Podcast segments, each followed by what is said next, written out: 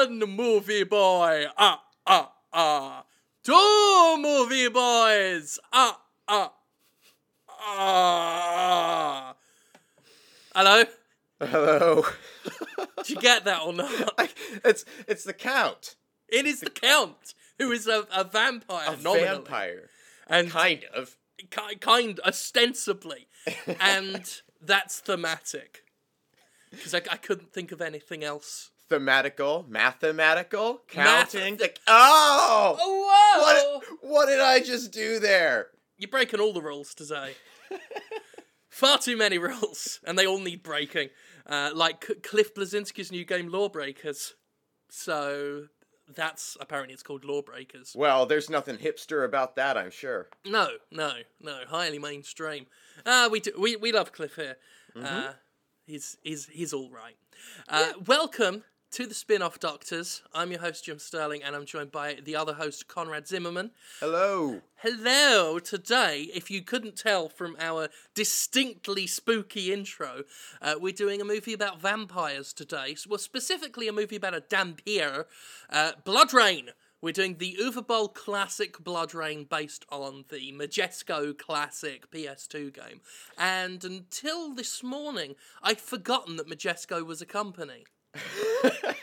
they were, weren't they? They Like, were they were a company. it yeah. wasn't some weird fever dream we all had. It, No. it- they were a real company for a time.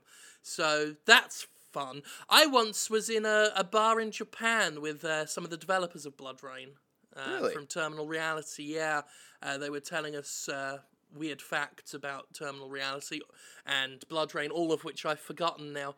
Um, because it was Japan and it was Japan was one of the worst weeks of my life, and it, nothing against the country. It was just uh, covering Tokyo Game Show and it was horrible. Well, you weren't me. prepared. You weren't prepared for the walking. Well, I wasn't prepared for any of it. It was my Yeah. first um, event, so I overdid it and I didn't sleep, uh, and ended up um, being Mm-hmm. Which escorted. that's that's brutal when you're doing a you know yeah, crossing oceans to do it. crossing oceans to do it. Um, yeah, uh, uh, stayed awake for like more than thirty hours, and then was escorted by someone from Tecmo Koei who could see that I was unwell. escorted to a, a back somewhere where all the booth babes were getting dressed, and I just fell asleep among them. That's phenomenal. Yeah, yeah, that was that was my first event, and that, that was the place where I ended up with a blister on my foot the size of a ping pong ball, which I will not recount the story here uh, because this is a classy show, Right. and I'll save it for Podquisition where we talk about wanking into piles of sick or whatever. Um, yes, yes, this is the the podcast where we talk about uh, movies. Mainly uh, spin off material, uh, extra media that comes off the back of video games uh, as an industry and as an art form. And this week we are doing BloodRayne. Blood Rain is um, back when I would use the term guilty pleasure. Um, I don't these days because I'm not guilty about anything, uh, at least any of my pleasures. Uh, but BloodRayne was the game I'd I'd go to if someone were to ask like, "What's what's your idea of a guilty pleasure game? What game is your guilty pleasure?"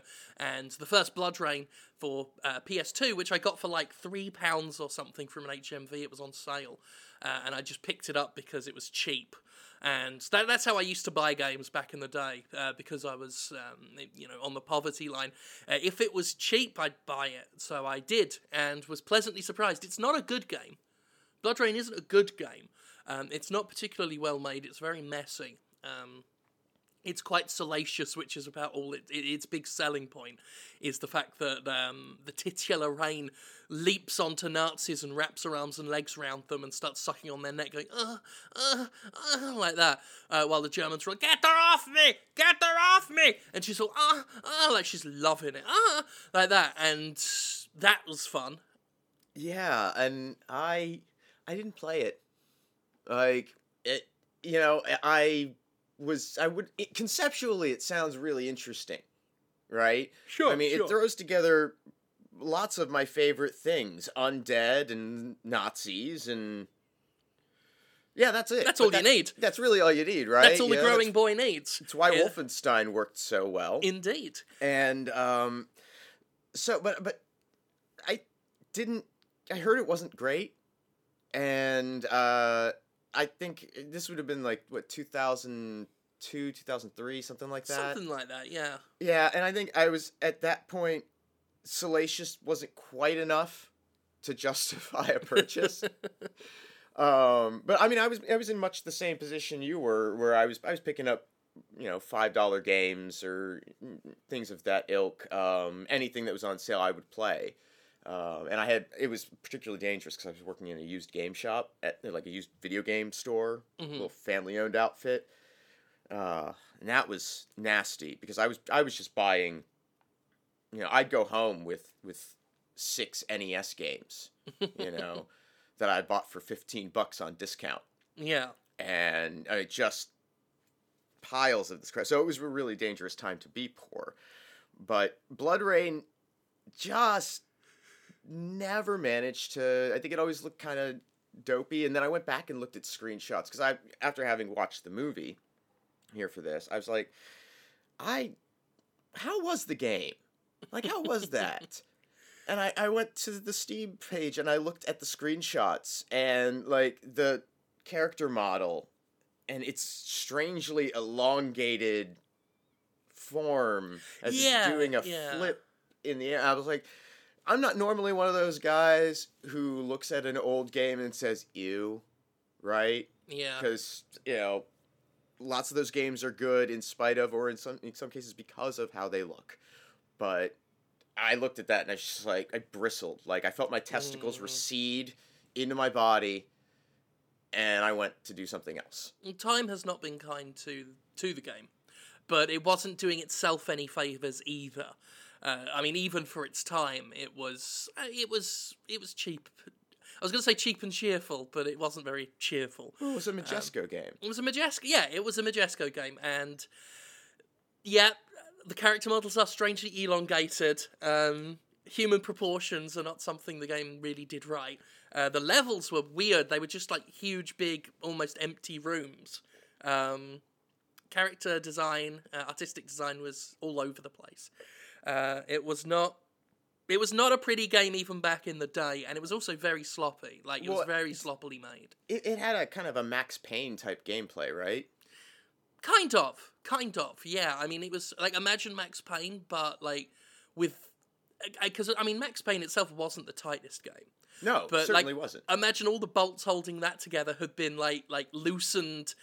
I'd say about like a few more rotations, Oh, good. so it was really clanking. It was like a like a a fifty year old jalopy that had never been serviced, uh, just trundling along and clanking.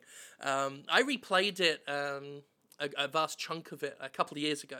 Um, and recorded it. Never, never did get around to finishing it because I never get around to finishing any of the series I start. And yeah, not aged great.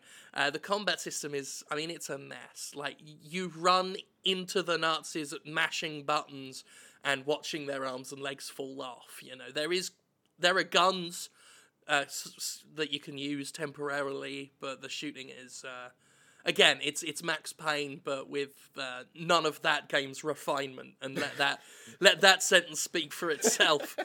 Uh, and yet, I get this uh, strange sense of joy from it um, in all but one level, which was a mech-based level.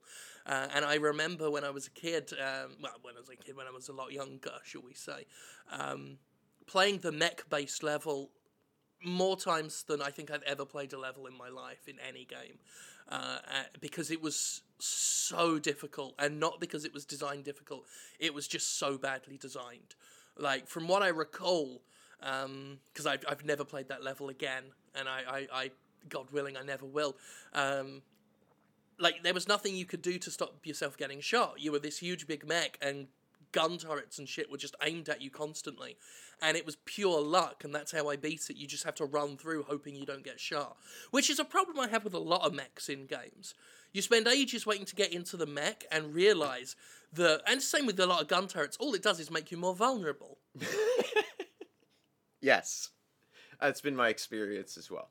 Like, I- can you not yeah. just like put us in a mech and let us be like like really powerful for a bit? Yeah, I mean, Like that's can- the can- that's the guiding principle of it. right. You can wall that off. You can limit that use, prevent constant access to that capability, sure, why not? But if you're going to give us some opportunity to where we should feel like a badass, for God's sake, let us be the badass for a little Exactly. bit. Exactly. Killzone That's- 2 did it, Fear 2 did it. Uh, you just you get into a big fucking mech expecting to tear the you know the roof off the place and you all it does is expand your hitbox by a hundred times. Um, so anyway, anyway, that level was awful. And the game itself is like if you look at it and scientifically look at it, you say that is like awful. But of course, you know, uh, opinions are not objective, and therefore there is something utterly, utterly fucking stupid about that game that I've never been able to not find uh, charming. And I, I, I know charming's an overused word, and I, I, I shouldn't use it, and I, I, I wouldn't if I'd have pre planned what I was going to say. But it is a very endearing game and just utterly fucking stupid. And doesn't take itself seriously. Uh, it, it knows it's kind of still latching on to the last vestiges of 90s edginess, uh, and is kind of very unashamed about it. Uh, and none of that, none of that is actually carried through into um, Uwe Boll's version, No. which is Completely very serious, different. very dour, very straight faced, very po faced, despite despite the cast. Uh, which we, you know, we will get into, um, but it's got a, a, a surprisingly strong cast. I, I not Yeah. Not from a, a, a case of how did they get all these celebrities because you can get Billy Zane and Ben Kingsley for a song more or less. I, I'm just. The man played Gandhi. I know that's Like, what I I love just- about him. I don't understand. He got his one big breakout. This role will be f- remembered forever. Role, and then it's like, do I need to have any more integrity? That'll do me. well, and then he gets knighted in 2002. Yeah, And, and, and after that point, it's like it's a validation of all the crap he'd been doing for years. yeah. You know, like okay, sure, he did Sexy Beast, and that was tremendously successful and and a, a, a an acclaimed film, and he gets a lot of credit for that. But then, you know, I mean, there was a whole lot of just crap in between then. and I love Sneakers. Okay, Sneakers is a fun movie, but it's crap. And Ben Kingsley should have more dignity than to be in it. I know. I'm actually trying to look up. I once wrote a story about Ben Kingsley. Um, I, I don't think I can find it. It was an old Destructoid article. It was a long, long time ago. Um, but it was something Ben Kingsley did address. He did actually address the uh, his role in BloodRayne.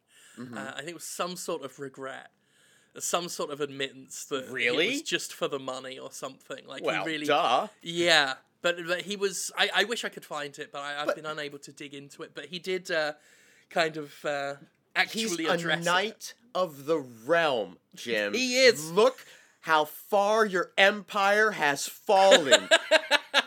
Witness and despair. Yeah, I mean it's a it's a good good good, good job that I've I've got no uh, respect for the monarchy and knighthood and all of that, and I actually am delighted at how far the country's fallen. Um, but yeah, yeah, I think the the British Empire's downfall began with Ben Kingsley. Ben Kingsley.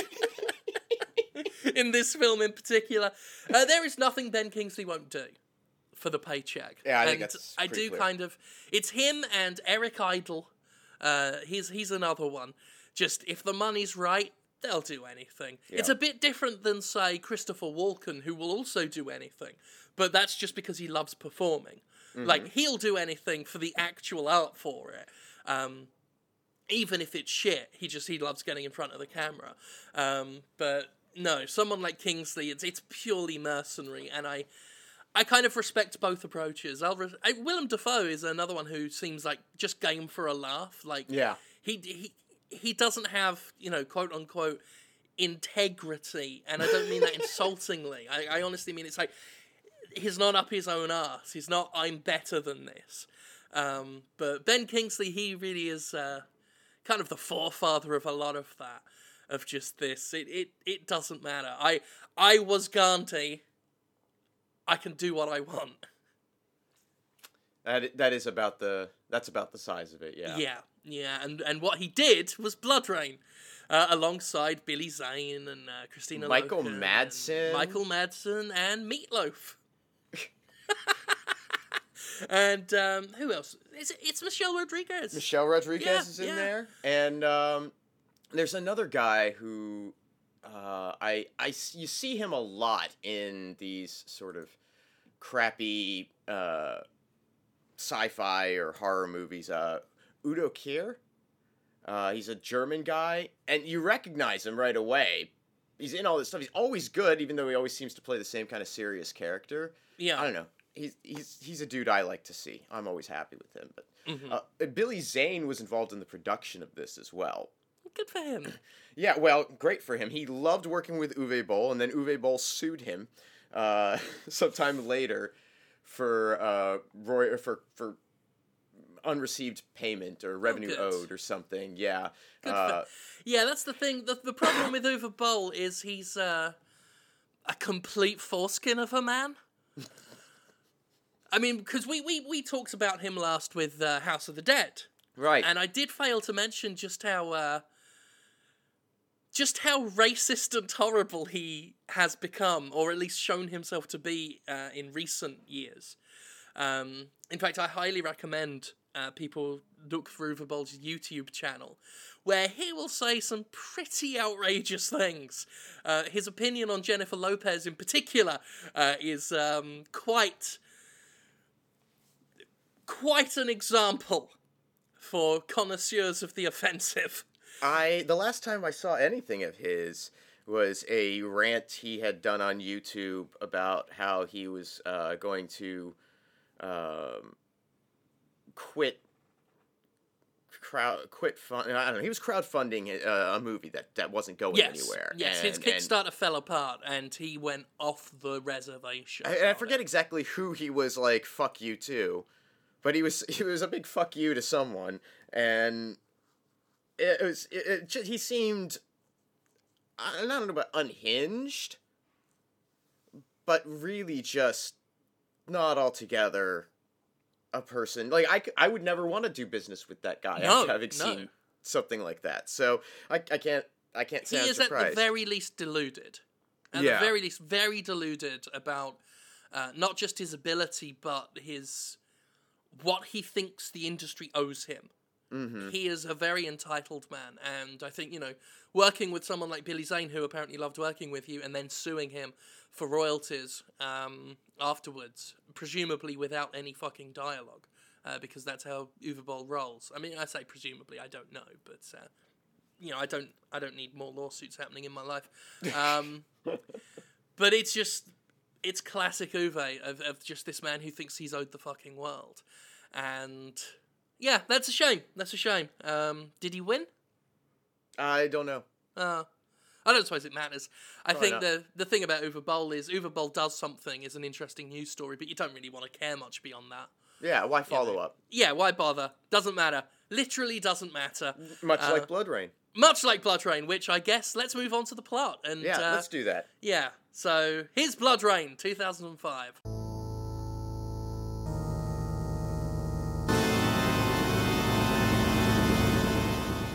So, as the credits open, we establish that this is a vampire film with paintings depicting vampires being vampiric. Yes, yes, the movie goes to great length throughout to remind us what vampires are. Terrified we might forget at a moment's notice. But you know what we don't have? What don't we have? We don't have any expositional voiceover. That is true. That is and that's true. that's interesting. It's heartening.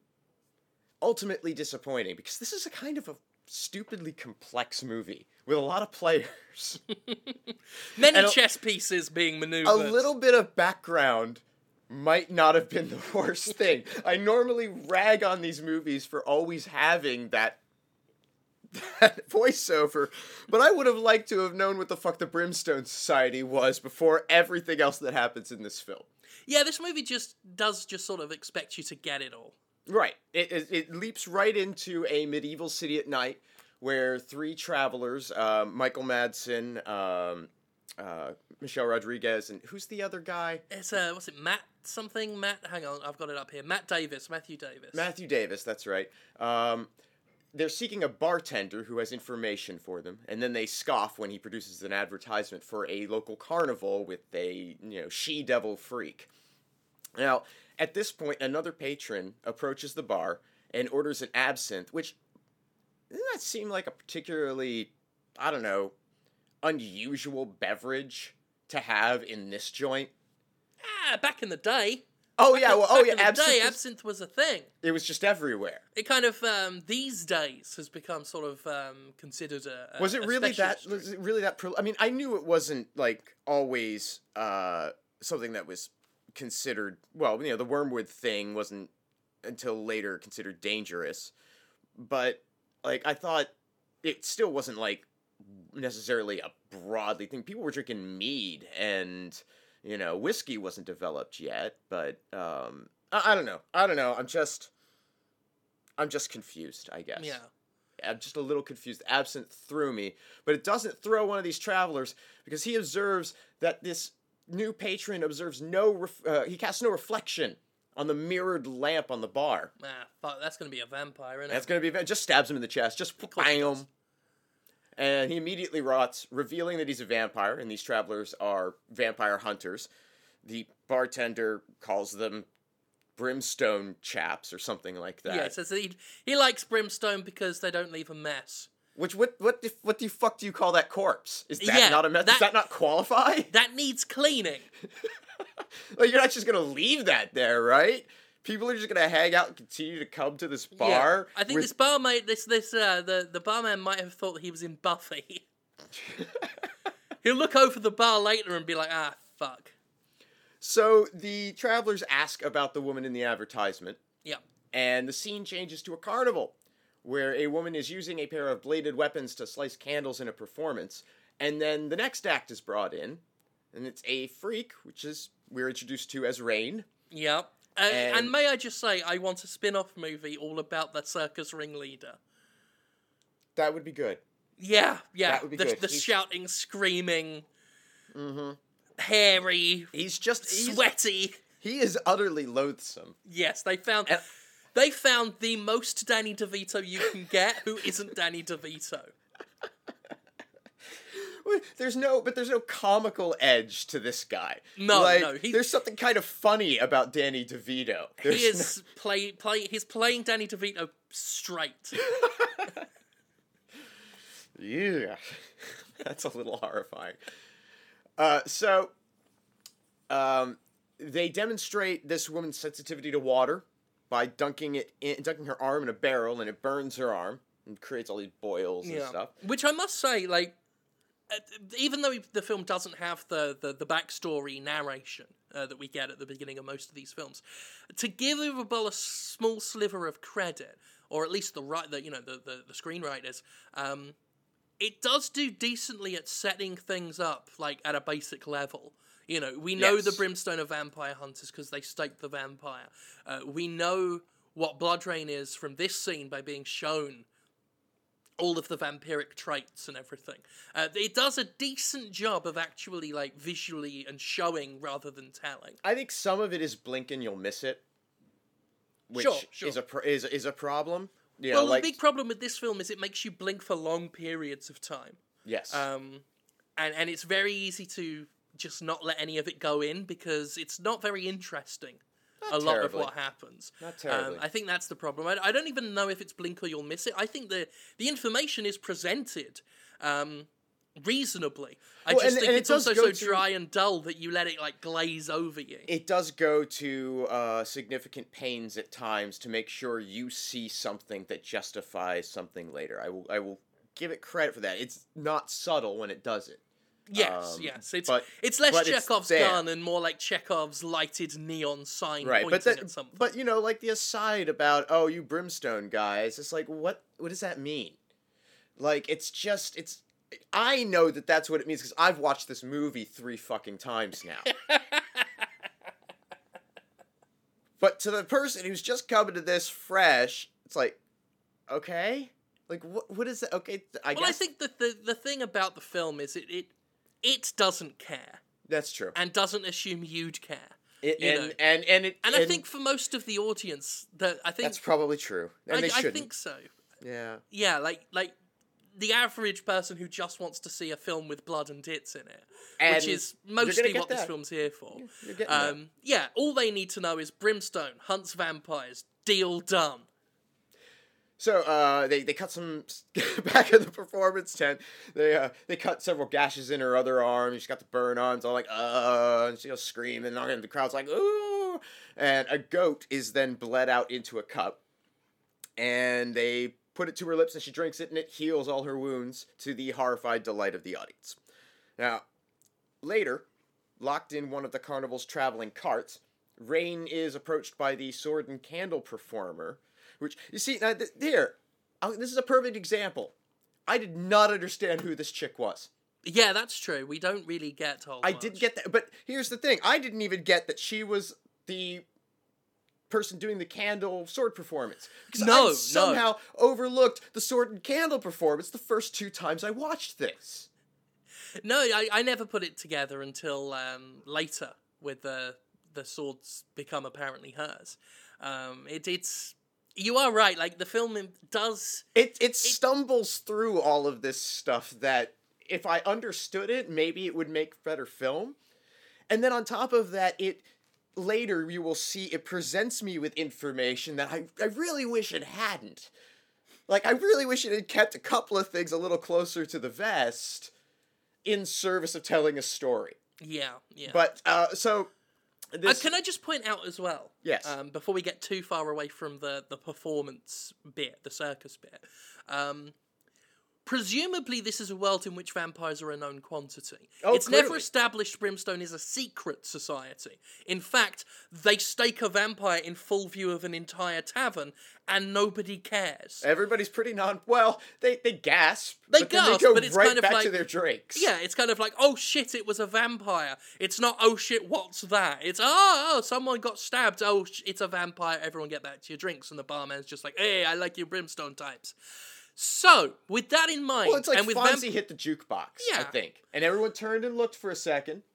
And hey, it's the Fonz. They went, hey! so according to this film's visual storytelling, vampires are a known oh, quantity, Oh, yeah, very clearly. mundane enough to not be bothered about. How is that so-called freak show making a living off just having a vampire? That's. I have no idea. They're the- just if- making her do vampire things. I. Maybe not everyone believes in. I, I don't understand. I don't get it. Again, No. I, I have to go by just like everything the film's presenting me. It- The film right. presented vampires as a mundane part of It this world. it hadn't even occurred to me that that. But you're absolutely right. It's- Maybe maybe it's because she's female.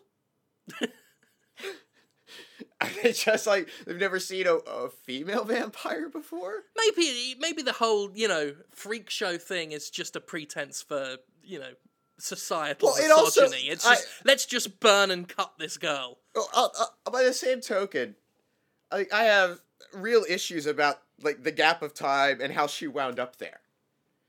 Like I don't understand how she got involved with this carnival group in the first place. And in fact, what has she been doing for the last twenty years? Yeah, I think that was a case of um, the film just needed to give her a rags to riches backstory. Right. I Yeah. just- yeah. I, it, I, I, I- I know they wanted an excuse to give her these strange blades, and maybe that was the best thing they. I don't know. I think that's what it was. Like they needed to give her that. It was apparently very important to. Um, We have to make sure film. all of these pieces are here. Yeah. We need to find a setting that could fit all of those. Well, they uh, needed to give her the costume from the video game, Right. And apparently, the best way to do that was circus, because I guess you could argue it's kind of a Harlequin-y kind of a little to bit. it. Yeah, I guess you could say. So circus was it, but like you know. It's the kind Isn't of costume isn't you'd give to more to, like, like a, a- high flying trapeze artist or something. Isn't it supposed to be like a, an hourglass thing? You know, like a uh, Black Widow type on the lower body. Wasn't that the intent of the design? I I can't even tell you now. I think I think the main intent of the design was to um Draw attention to breasts and ass. it was to be masturbated over. Okay. All right. Yeah. All right. Just checking. mm-hmm Mm-hmm. Um, so they this this woman is apparently really close to Rayne. And it's just Yeah, just take it from us. Like that's what the, the film does. A lot of just take it from us moments. Just uh, you you're familiar with these like narrative tropes. This film has them. Roll with it. Uh, she she says that she has a wealthy uncle who is uh, going to come for them and help them leave this carnival. So I guess they're indebted to the carnival in some fashion. Um, before leaving, she gives Rayne a crucifix for protection. Now we cut to a distant castle, where the vampire king Kagan speaks with his loyal servant Domastir, who has brought reports of a female Dhampir in a blood rage. This causes Kagan to have an acid flashback, and he orders Domastir to dispatch spies to track down the young woman who may pose a threat to his plans. Yeah.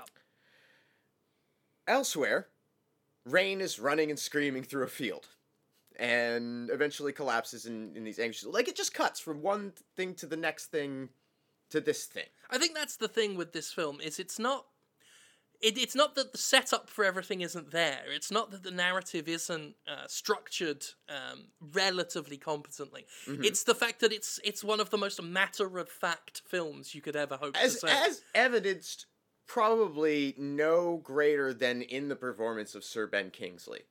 yes, who delivers the lines. I, I- think that the plan, I think the intent was to make Kagan seem so above mortal petty concerns, right? yeah, To, to have such a long view and to be so matter of fact about everything and so assured of his own victory that he, all kind of emotion has been worn out of him. But it it's it's he just like, looks bored. he looks bored. He looks like he lifted. He, he's, he looks like he's holding the script behind his back. Yeah, and we It is- can't we can't guarantee that wasn't happening. That's true. He just lifts it up, reads the line real quick, puts it back, by, says it back. Like Yeah. that's how it. Listen, the man's gone on record as being like he didn't give a shit. right, He was there for the money. He didn't give a shit. and it it is. and it it bleeds through, and it doesn't help ble- that the, the movie itself is just like Kagan in that it is so confident, weirdly confident and self assured, and above it all that it it also doesn't give a shit. Ah. This this movie is things happen. The film. Yes. Yeah. Uh, she has a uh, Rayne in this field has this uh, flashback of having been sleeping fitfully in her cart when one of the carnival workers comes in drunk and attempts to rape her. She hits him with his bottle, and some of his blood drips into her mouth, and this drives her into a frenzy. Yep. So she escapes the cart and attacks several more people, including the uh, leader of the carnival. Yeah, she runs him through, Really does him does a number on him. putting paid to my plans for a, a spin-off series of movies all about him. Such a, such a shame. It's tragic, Lots really. You know what? You know what though? We don't have anything that happened before. Like it could be, it could be the story of them leading up to meeting BloodRayne. You know, it could be the end of the of the of the series. You know, you make it like a six part mini series following this guy, and and at the end they encounter her. Yeah, yeah. TV spin-off. Right Do a whole series like Better Call Saul. there, there, we saved it. We've done We it. We've, we've saved. Someone get me that, that guy's agent. So uh, the travelers uh, are seen riding what we presume is the next day. It is now daytime. Uh, and through a forced dialogue exchange, we get to learn their names now. Uh, they are Sebastian, Katarin, and their leader, Vladimir. Yeah, not the most original of names. Not particularly. We also learn that they oppose Kagan, who has built an army of thralls in his effort to conquer the world. But their vampire hunting organization, Brimstone, has seen better days. Um, Again, this is all stuff that you could read on the back of like half a dozen like I'm not. I'm not saying. five dollar medieval novels. I'm not saying it comes off more natural how I've written and performed it here. I'm not gonna go that far, but, it's a close. It's a horse yeah. race. It, it wouldn't surprise me if at one point um, Michael Madsen just looks at the camera and is just like, as you know, the Brimstone Society, what we're in, has seen better days.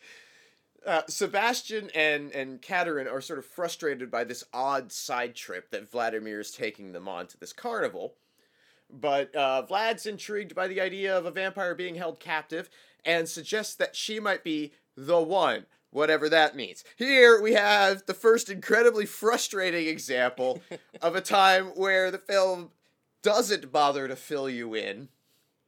Again, it's relying on it relies on its audience having seen a lot of other films just Right. like this one.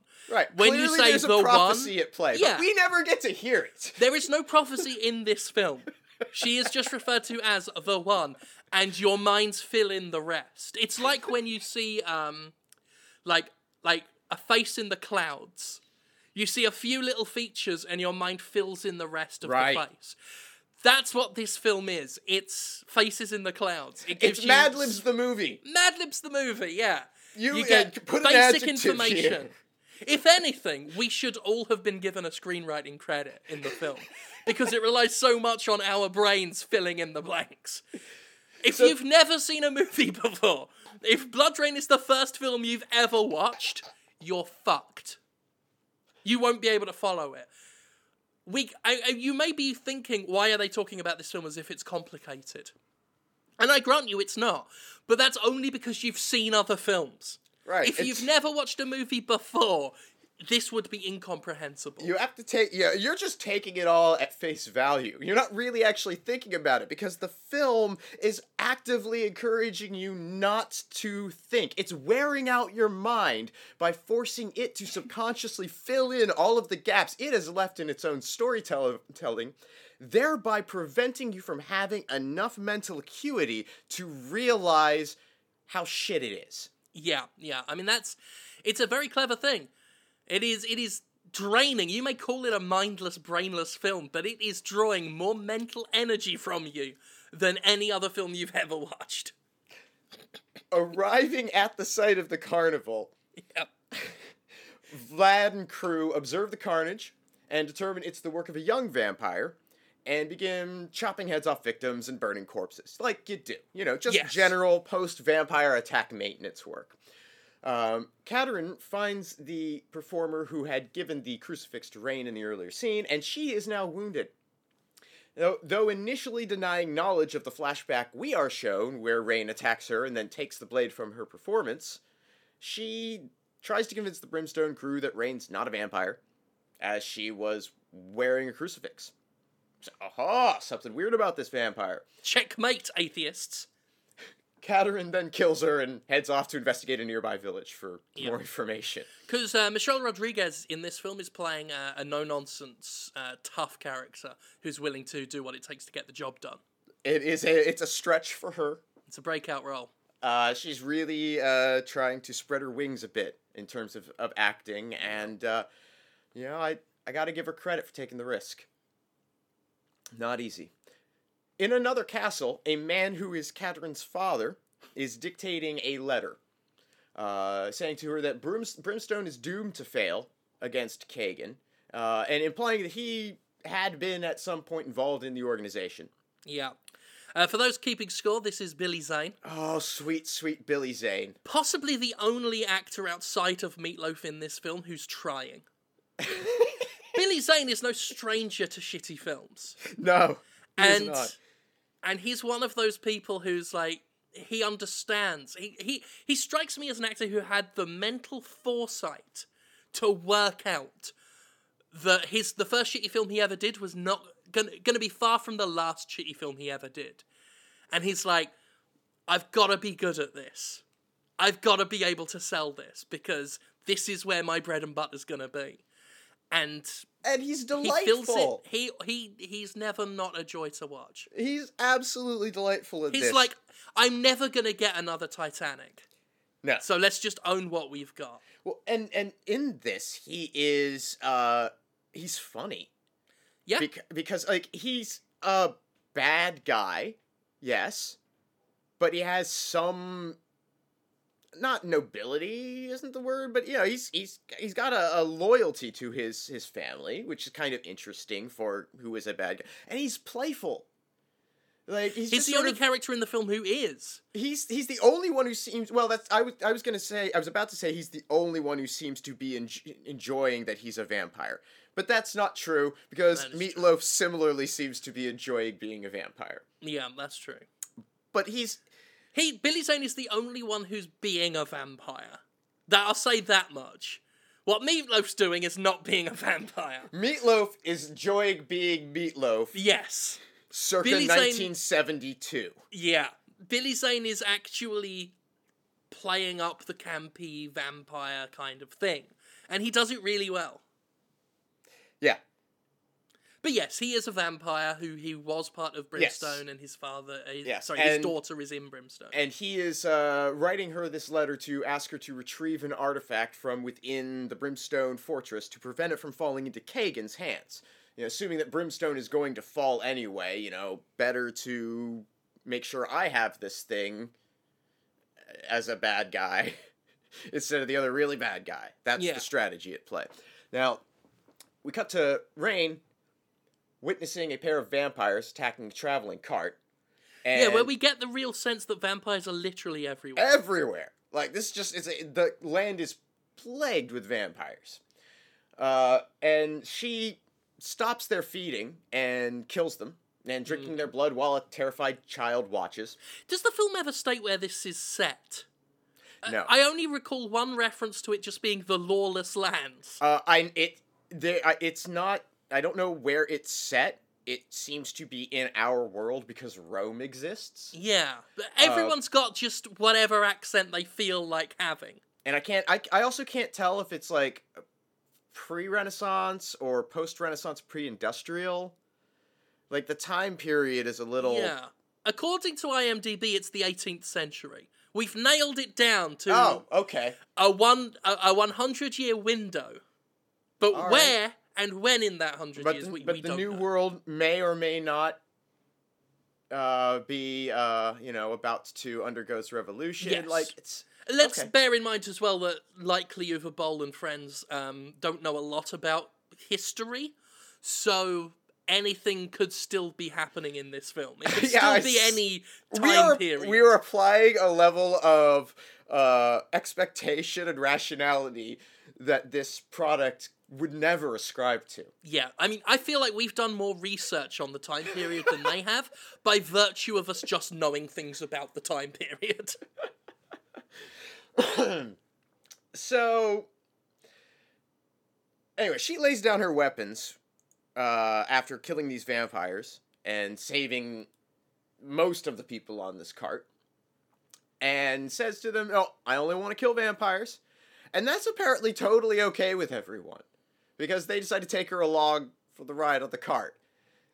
That's wow, what the fuck? That's really weird, right? I'm sure. Yeah, that's pretty strange. Like you don't just you, you, you, you, wouldn't you just get on the cart and say, "Well, thanks a lot. It's nice. Appreciate it." Have a, and like ride the fuck away from there as fast as you could.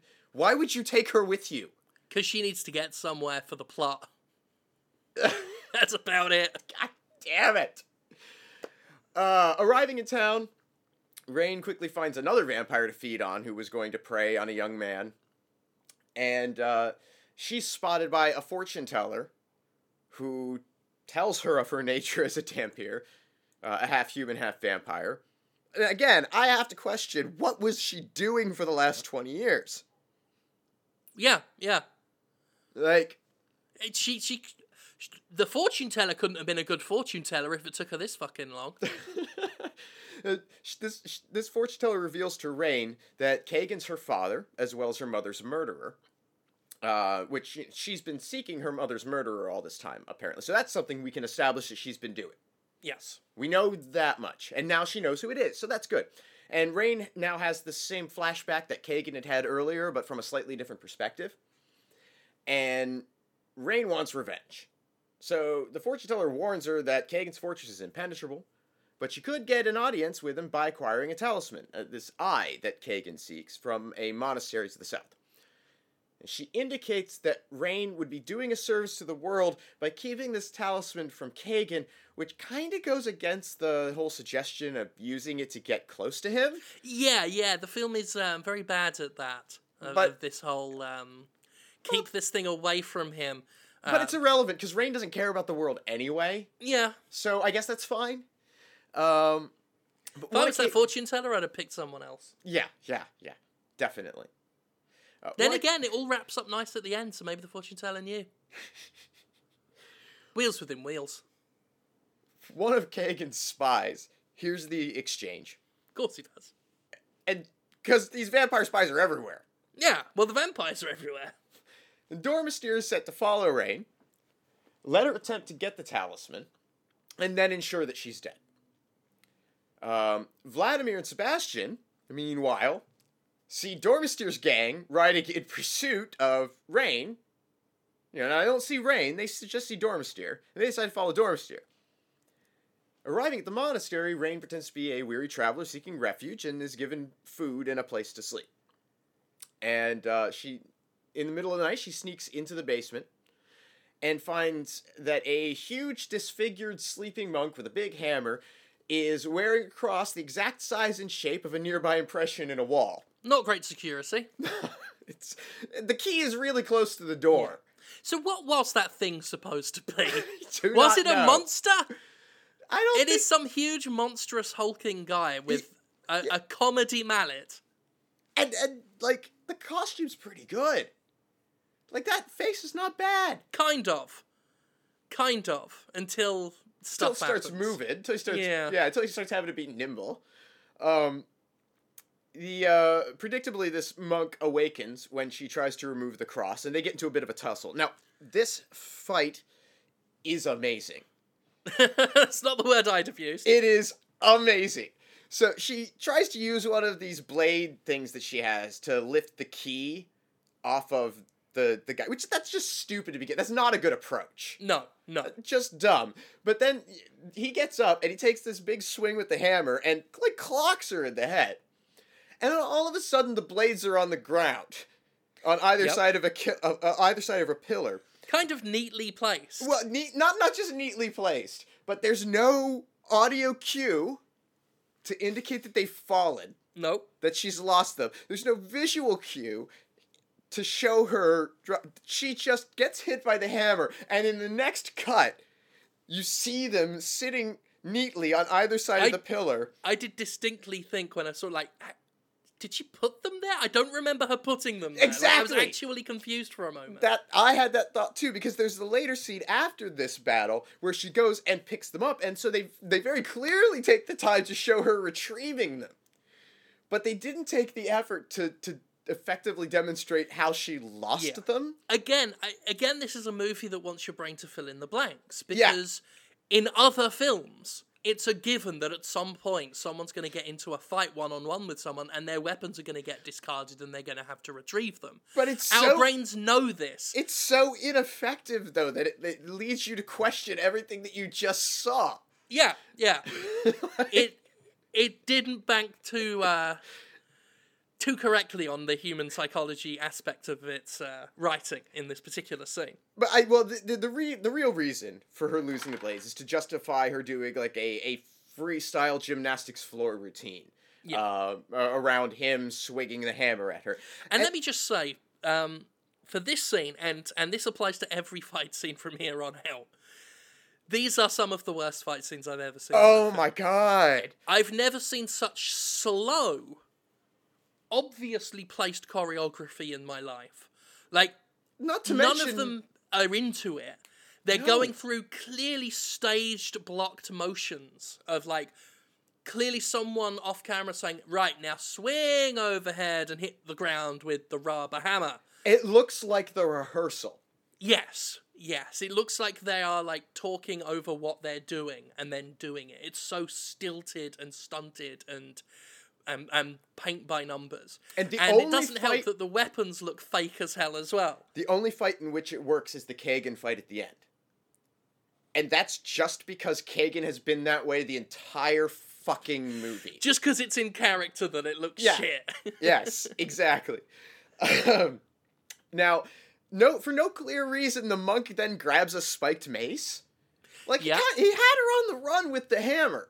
It doesn't help because the hammer looked fake as it is. Yeah. The mace looks like something out of like a fucking funhouse that you give kids to hit each other with. It's like a Nerf mace. And he gets one swing with it before it gets inexplicably stuck in a pillar. I don't know how it did that with rubber spikes. She, she kicks him in the chest and takes the mace, uses it to hit his legs out from under him, and then brains him, which they show us twice. Yeah. Oh, it's so good. God bless Why were they proud of that effect? Um, and I'm I'm not going to talk about the other time they show it, which is right at the end of the film, because there's something about it shown there that I want to talk about. But right here, I just say for the record, it, it it's like rubber, like so obviously rubber on rubber action. Like the whole head squishes, like like squishes, like bounces. It bounces. There should be a GIF. We need a GIF. We do. We need a gif of bounce. Get us a GIF. Father bouncy head. So, using the cross in the impression, Yeah. she gains access to a room rigged with spinning blades that pass across the floor in a dangerous fashion. which uh, I'm assuming is CGI, and It's gotta be. and they did Passable. well. What they did was they made they tried to emphasize how fast the blades were by making them really, really blurry. Yeah. So it's like really blurry, so you can't see how shit this. It still looks shit because it's so blurry. But it's the best special effects work in the movie. yes, and and like they So- realized the CGI was going to be terrible, so it's like let's just take the lesser of two evils and make it like visual gibberish. You know, credit where credit's due. Yes. That, that was the right call. Yeah, it, it knew- it- absolutely the right call. In this one instance, the movie was aware of its faults.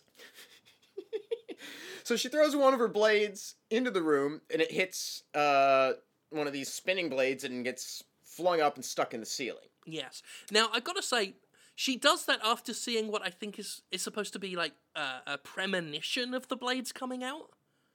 It's never really explained. She walks Yeah. in and you get that weird acid flashback visual, and she sees all the blades, and then it goes away, and then she throws the sword to make sure that what she saw was right. But that whole premonition thing never comes up again. Well, and then she throws the second one, uh, and it, was seemingly clearly with the intent of getting it embedded in the wall on the other side, but it's not clear what she thinks she's gonna accomplish by that. Yeah, yeah. And then she just follows it by doing a sort of handspring thing through the middle of the room. Maybe she's trying to set. Maybe she's using it to set them off, and then she's gonna pass through while they're in motion. Maybe that's it. Maybe. Uh, or maybe she just figured she couldn't hold the weapons while doing all the flippy stuff. Oh, that, But she might need the weapon on the other side in case, I don't know, another rubber faced monk turns up. right, yeah. So I guess there are reasons why you, you do it, but it's, it's Again, it's your brain having to fill in the blanks, God though. damn this movie. but uh, she she gets to the other side and gets to this talisman. It's in a box, and she lifts it up, and all of a sudden water starts bubbling up from underneath it, and she's like, "Oh my god!" And water starts 'Cause water burns into her, the room. remember? Right, water burns vampires. And so she's driven into the center of the room, and, and, and the water's pooling up underneath her, and she's got to figure out what to do. So she jumps to her one blade and then uses it to gain uh, uh, height to grab the one that's in the ceiling, and she hangs there upside down from it. And the box sort of comes loose in her hand, and, and the uh, it opens up, and the eye falls out. She catches it, and she's all staring at it, and you know just stares awkwardly um, until the blade she's hanging from starts to come loose, and she falls down to the ground to the Yeah. water. the water that splashed on her arm didn't hurt her, and the eye is gone. Yeah, she- and so- the, the eye the eye is gone, and it made one of her eyes go a bit of a funny color. Right, so it's slightly it's a slightly different but still noticeable seemingly to everyone from every distance that it's a different eye. Yes. I'm also not sure if it's the right eye or the left eye and it seems to swap. I think right now it's the left eye. Mhm. I think when Michael Madsen sees it in a little bit, it's going to be the right eye. Vampire magic, innit? While she's busy marveling at this, a chubby monk arrives and escorts her from the street. Chuck the chubby monk. he is. He escorts her from the chamber to meet with the head monk, who uh, is this. Uh, he's played by uh, Udo Kier, Um, love him. He's Mhm. enjoyable, even though it's brainless work. Uh, he provides a bunch of exposition, uh, explaining that this eye is part of a uh, matching set, along with a rib and a heart that belong to a vampire who once learned to overcome the traditional vampiric weaknesses of sunlight and water and the cross. In the game, it was the, a devil. It was a demon, not a vampire. Okay, all right, but this, so this is from this is true to the game at least. Well, that's Uh, the character of, of Belia or Belia, Belia, um, is you know, like he's actually a, an enemy in the first BloodRayne, but he's uh, like the original devil or something. well, and, Not and not a vampire. They they changed that a bit to, to just focus on vampires. Kagan is in is a character in the original BloodRayne. Yes, no, like I, Uh, no, Okay, I so- believe not. so they don't introduce Kagan maybe until the second game. I better check the wiki. Well, because well, uh, like I checked the uh, Wikipedia page for the games, and they actually like are no spoiler descriptions, which is weird for a video game wiki thing. Um, not providing. Ah, yeah, he, he he appears in BloodRayne two and BloodRayne Betrayal. Okay, all right. So Does uh, Kagan? interesting. Uh, I did play Betrayal. That's the only game I really played. Yeah, I played Betrayal. Never played BloodRayne two. We'll talk about it during the sequels Yeah, because we're gonna have to do two more of these fucking things. yeah. Voiced by Troy Baker in uh, the games, apparently. Ah, like everything else. Yes.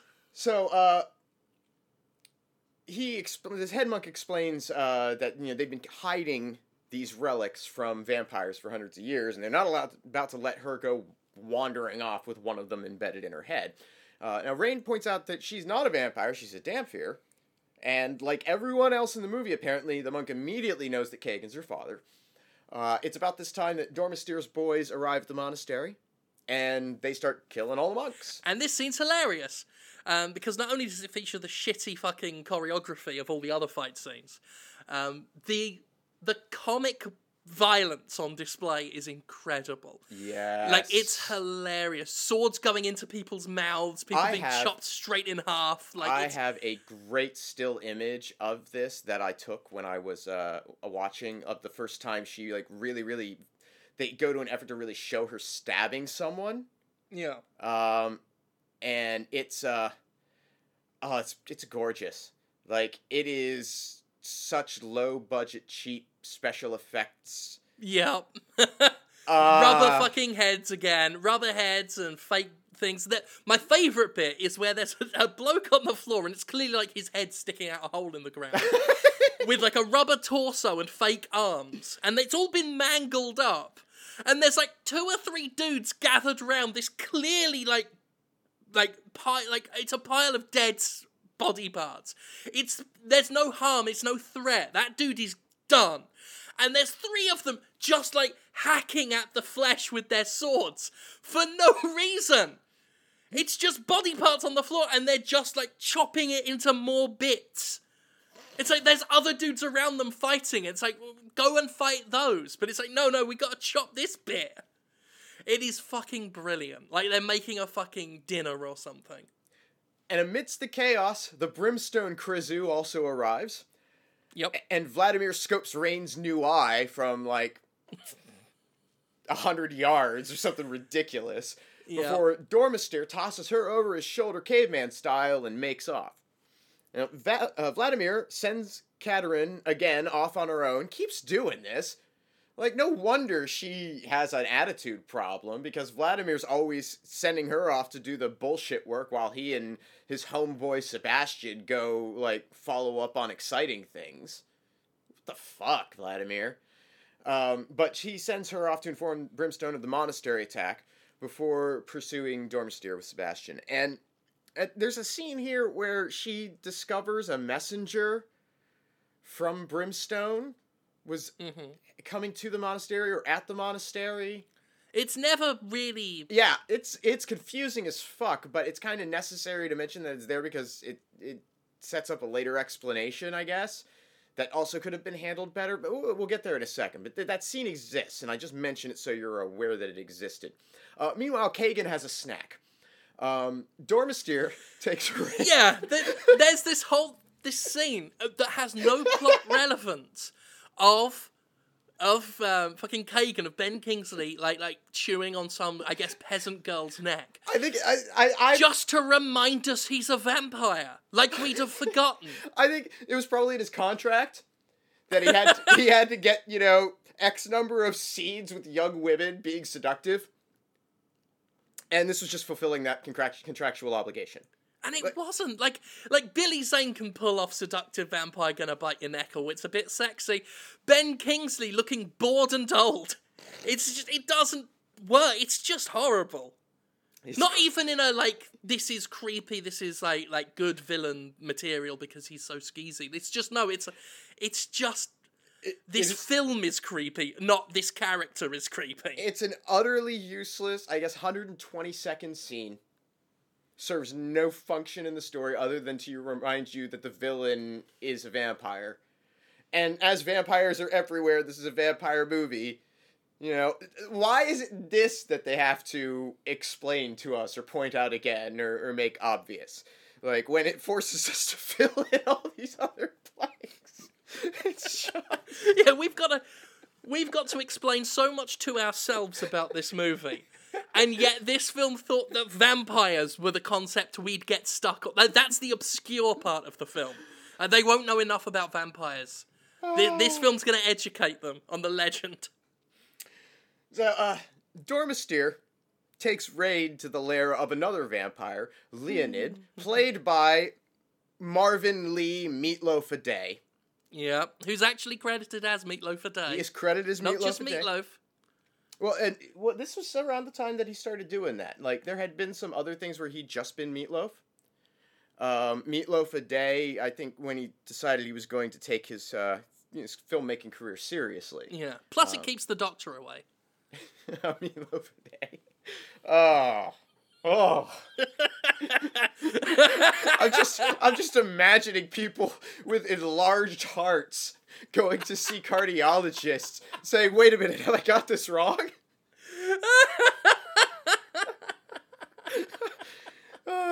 The, uh, Leonid tries to get Domastir to give him Rayne for his harem, yes. uh, mocking his dedication to Kagan. And when- let, let us just point out that in this particular scene, breasts are exposed for our Oh, pleasure. so so yes, the bre- yes the breasts have been exposed for our pleasure. They have. They have, yes. Uh, Leonid is introduced surrounded on a bed, surrounded by uh, nude, semi-nude women. They- uh, Some of, there's some full frontal in this. Like, Absolutely. there And- is straight up hardcore nudity. And it is testament to the talent of Meatloaf and just how amazing Meatloaf looks in this film that I barely cared I- yeah, because I was eyes- just transfixed My on the eyes work were of Mr. drawn to Meatloaf.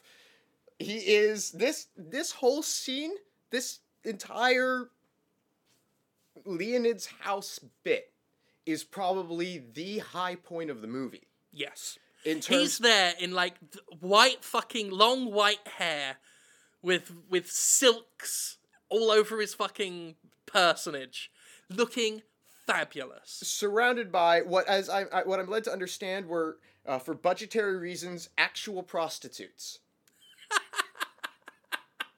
Of course. so there you go.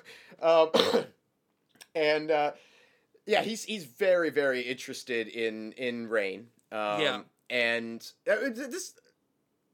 Okay, well I'll get. He was like, "Oh, yeah. I must add her to my collection." And then he sees her shiny new eye, and suddenly he's like super demanding Yeah, about it. the ah, the ah. demands that uh, Domastir be, you know, taken away and, and, and all this. And meanwhile, Sebastian and Vladimir are sort of making their way through this orgiastic feeding going on in the lair. This the reason this is the best scene is that like there was time and attention and care put into the set design and what's going on here. He Leonid has these humans sort of chained up and and used as as feeding vessels where he's just draining them and having servants collect the blood and feed them to people and there are other vampires that are just feeding on this and there's you can see that the money and time and energy was put into this sequence and this sequence alone Yeah. among all others in the film. And it's great. If the movie was 10 minutes long and consisted only as a short story of this Leonid encounter as a kind of vampire hunter raiding in the daytime vignette would have been great. It'd Yeah, been the, the, yeah. the high point of, of Uwe Boll's career as far It's as an eminently watchable scene. It's really, really good. Uh, unfortunately, uh, it, it does have to come to an end. They, uh, they being Sebastian and Vladimir, bust in right about the time that Leonid's getting ready to carve the eye out of Rayne's skull. Uh, after a bit of fighting, Vladimir breaks a window. In which Leonid uh, and and Vladimir have history. yeah, they have an exchange. It's been a long that time? movie? Why don't I get that movie? And again, because the movie knows we've seen other movies, it doesn't explain their history. It's just, well, of course they've got a history. It's not fair. That's a story I would like to Yes. know. But yes, I was about to. Um, I, I interrupted you while you were explaining how yes. Leonid dies, which is the stupidest death So for a vampire. What the fuck? Leonid breaks a window. Why? Why is there a window in there at all? First of all, it's established to be some sort of crypt mausoleum type place. Right. Don't need a window. Second of all, you've, you're a vampire. You live forever. You have eternity. You can't take 20 minutes to board up the fucking windows. Why are you living in a place that has a window at all? Yeah. That just that- But either way, he's got several windows that shine directly onto his fucking bed.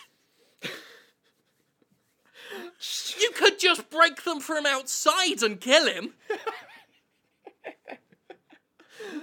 Oh. Who was hi- who was his interior decorator? Oh.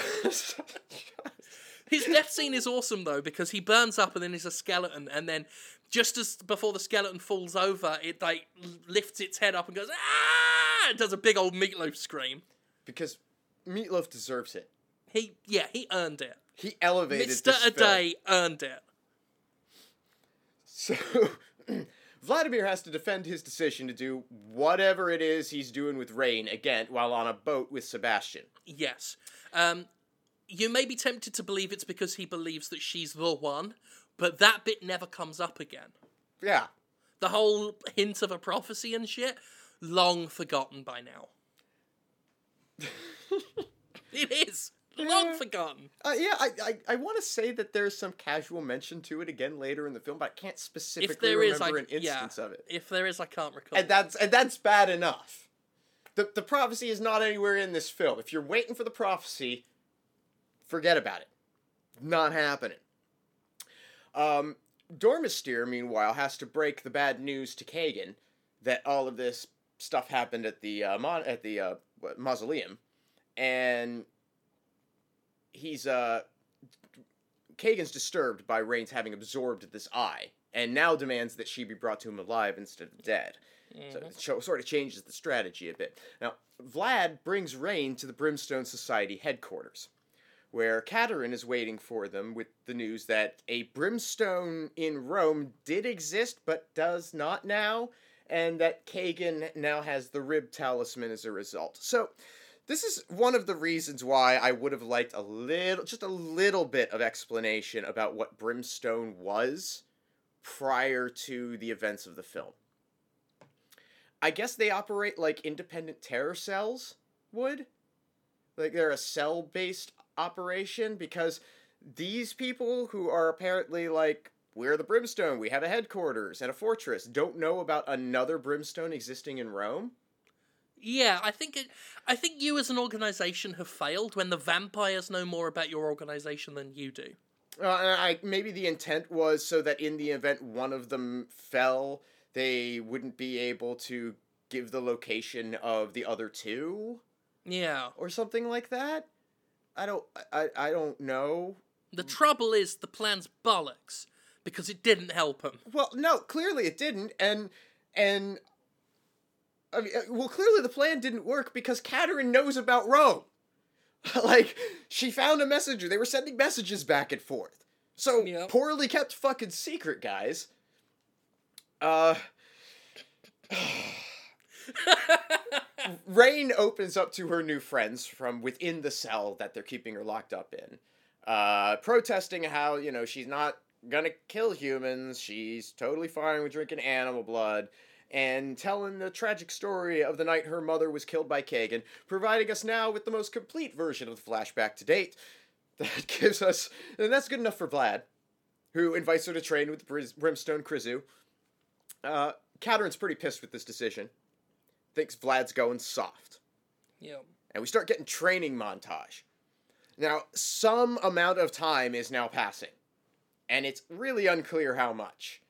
It seems like more time is passing than is necessary for the events that happen elsewhere from the Brimstone headquarters.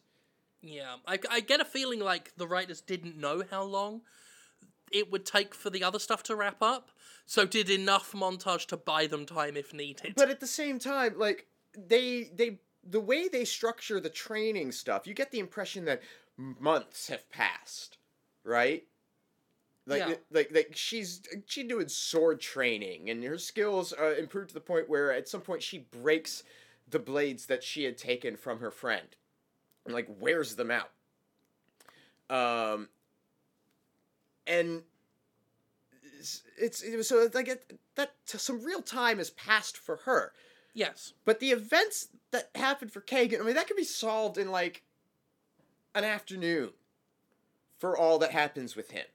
or maybe, maybe because he is such an old vampire, months is an afternoon to Kagan. Well, I mean, that, that could very could be, but the, like the timeline just really fucks with me because here, okay, we know Katarin and the Brimstone guys all know about Rome, right? Which means that most likely Kagan knows about Rome at the same time, and he's already got the rib, right? Yeah, So, why is it later that like Kagan gets the amulets of the Brimstone crew from Rome? Like well after all of this training, shit- like the timeline's all kinds of fucked up, and I don't. I, don't, think honestly that, it's best not to think about. I it. know, I know. I'm I'm really overthinking it, and that's. But anyway, Sebastian comes along at some point in this exercise, and and and brings Rayne, uh, who's still living in the cell, I guess, but you know, free to come and go as she pleases. hmm Uh, it brings a new outfit from the seam from the seamstress for her to wear, and hopes that you know it meets with her her fashion choices. Uh, which I guess, I mean, was there a big difference? I didn't notice a difference between. It looks exactly the same. Okay. All right, good. I'm not. I didn't miss it. I really didn't want to go back and check again on something. Um, and he tells her, uh, Sebastian, that is, tells Rayne of her history, of his history, that uh, you know Vlad had killed his parents, who'd been turned, uh, thus saving Sebastian's life. Uh, you know, as as to sort of indicate, hey, you know, you're not the only one who's had to suffer because of vampires. As if that wasn't like shouldn't have been painfully obvious to fucking everybody on Earth. Like, yeah, considering the big here. vampire problem they have. huge, huge vampire problem everywhere. Uh, and Rayne confesses to having heard voices in her head ever since her arrival at Brimstone. And she wakes from a nightmare later and seems to be following these voices and, and finds Sebastian and seems to be attacking him. But then instead, uh, having been stopped by him, they kiss and they, they, they have the sex. They bone down. Yeah, it's worth pointing at this, like pointing out at this moment. The breasts are revealed for our pleasure. They are indeed. They are indeed. I would like to point out that I do not think that the actor playing Sebastian, um, the good uh, Matthew Davis, I don't want to, you know, like out. I didn't want to want to out him circa two thousand five or anything, but I, I do not believe he has ever had sex before prior to this moment. I believe, I believe at the time of filming, Matthew Davis might have been a virgin, and I say this because he's chasing the pussy. He's chasing it. He's not meeting it. He's chasing it. Every time she rises up, he thrusts as if following. It is the most uncoordinated It is- sex. It is the sexual equivalent of um, the live action Popeye movie. That dude who keeps kicking his hat when he's trying to pick it up. it is just. It's what- not a great sex scene. what Um, should even be- with the the breast exposed for our pleasure, it's not a great sex scene. It should be erotic. And it goes on for so long. and has no meaning in the plot. They don't pursue a relationship or anything after. Well, it the- never comes up again. The entire purpose of well, yeah. It's clear. Does it? It's clear that Rayne and Sebastian have a bond stronger than she has with any other, you know, mortal figure. I guess, It but kinda- to what end? Um. Eh, like I, I think this is another. We're supposed to fill in the blanks that they have fallen in love. I guess so, but but in my mind, the only blanks that got filled were Uwe wants to see some tits again. Uh, well, it's we, the thing is, is like so much happens in the run up to meeting uh, Leonid and the breasts being exposed to our pleasure for the first time. You know that first desperate, like, oh shit, you know what? This movie's getting confusing and dull. Uh, we need to do something. I, I know, I know what we'll do.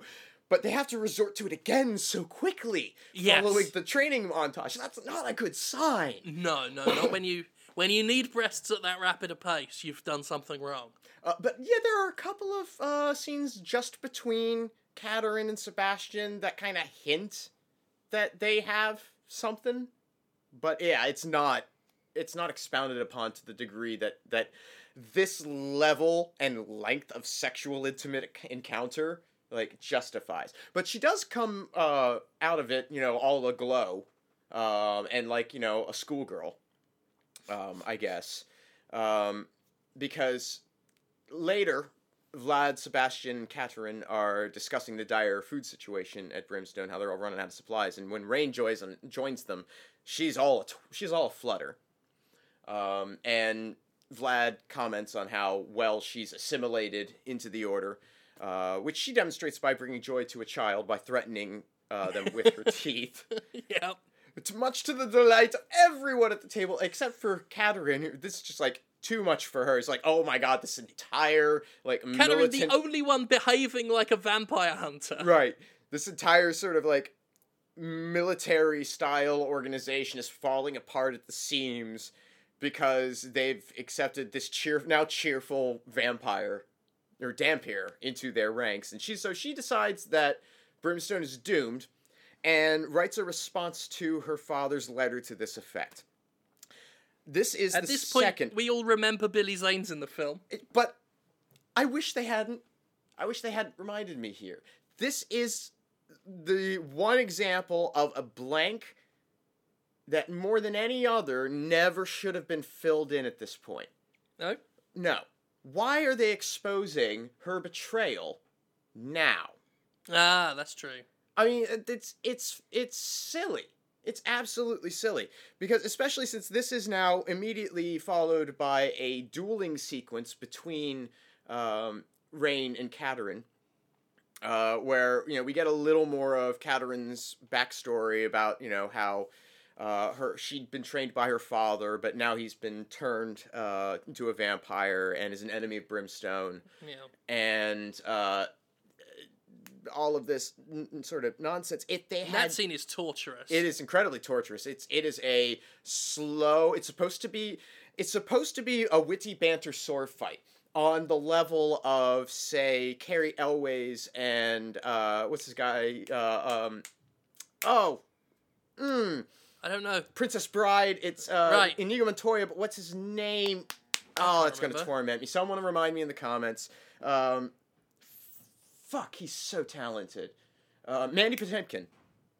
Uh, it's it's Cary Elwes Mandy Patinkin. That banter sword fight, you know, foil type witty discussion as they have a Yeah. conversation. The problem is you need A, good fight choreography. Yes. B, good dialogue. And Yes. C, chemistry between the performers. And third, rapiers. Cause Let's not get into the whole rapier fencing thing again. No, no, but they, email. but they, or, or, or, or, I'm sorry, foils. They're fighting. They're doing this broadswords. They are doing it. This with is not yeah. that is not a weapon for a fast conversation scene. No. You know, Uh, had they right. had had they had rapiers, it would have worked. Had they had foils, it would have worked.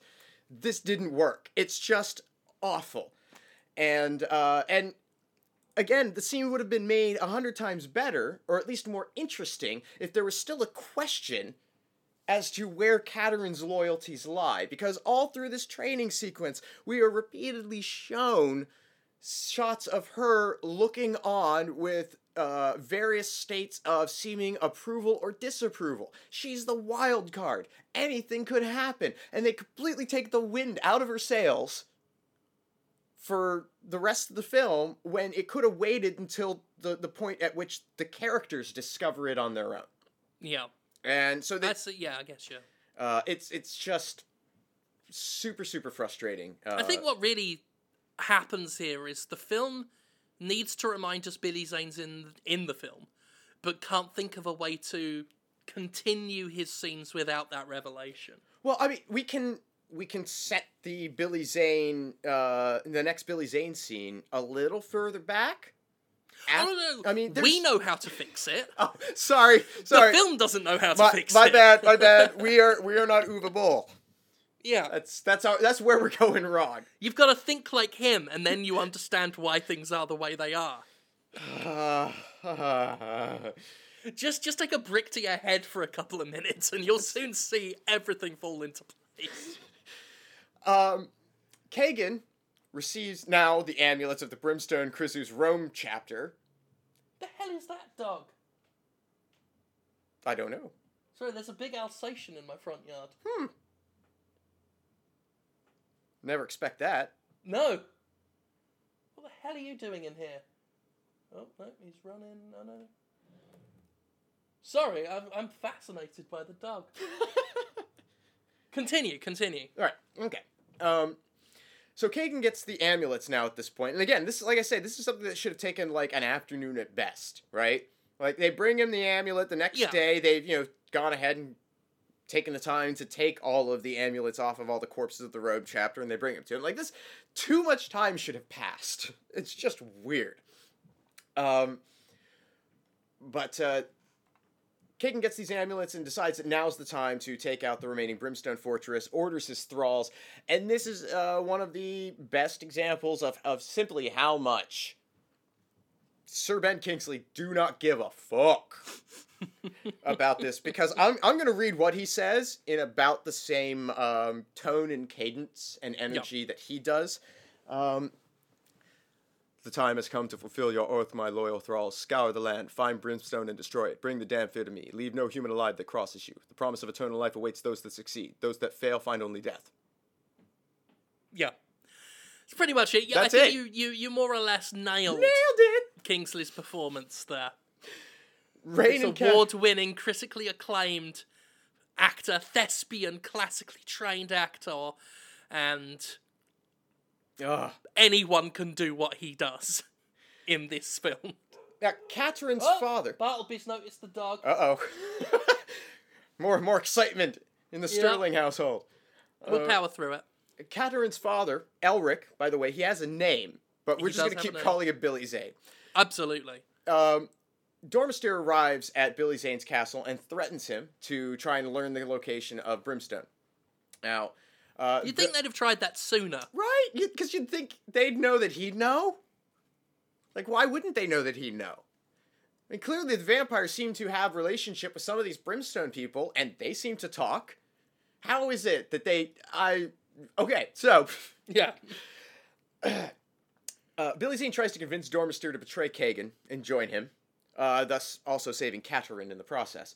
Uh, but it's no avail because, as we established, i- uh, if Leonid could get, you know, Domastir on board with the orgy, you know, I guess ruling at at uh, Billy Zane's side ain't gonna ain't gonna cut it. Yeah. I He's w- very loyal, is Domastir. That's the deal I would have taken.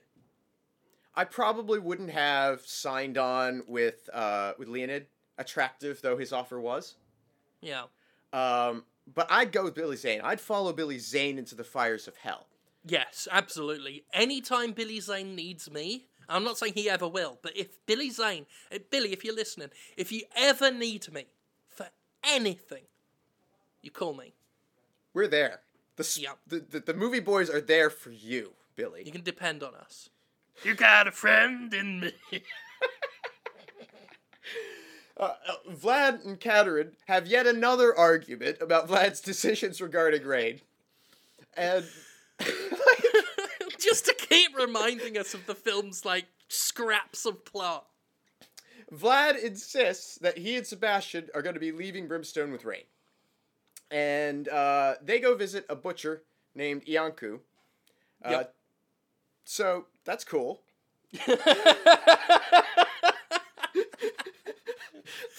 they go Yeah, there's just some butcher dude who's like just good at having vampire stuff.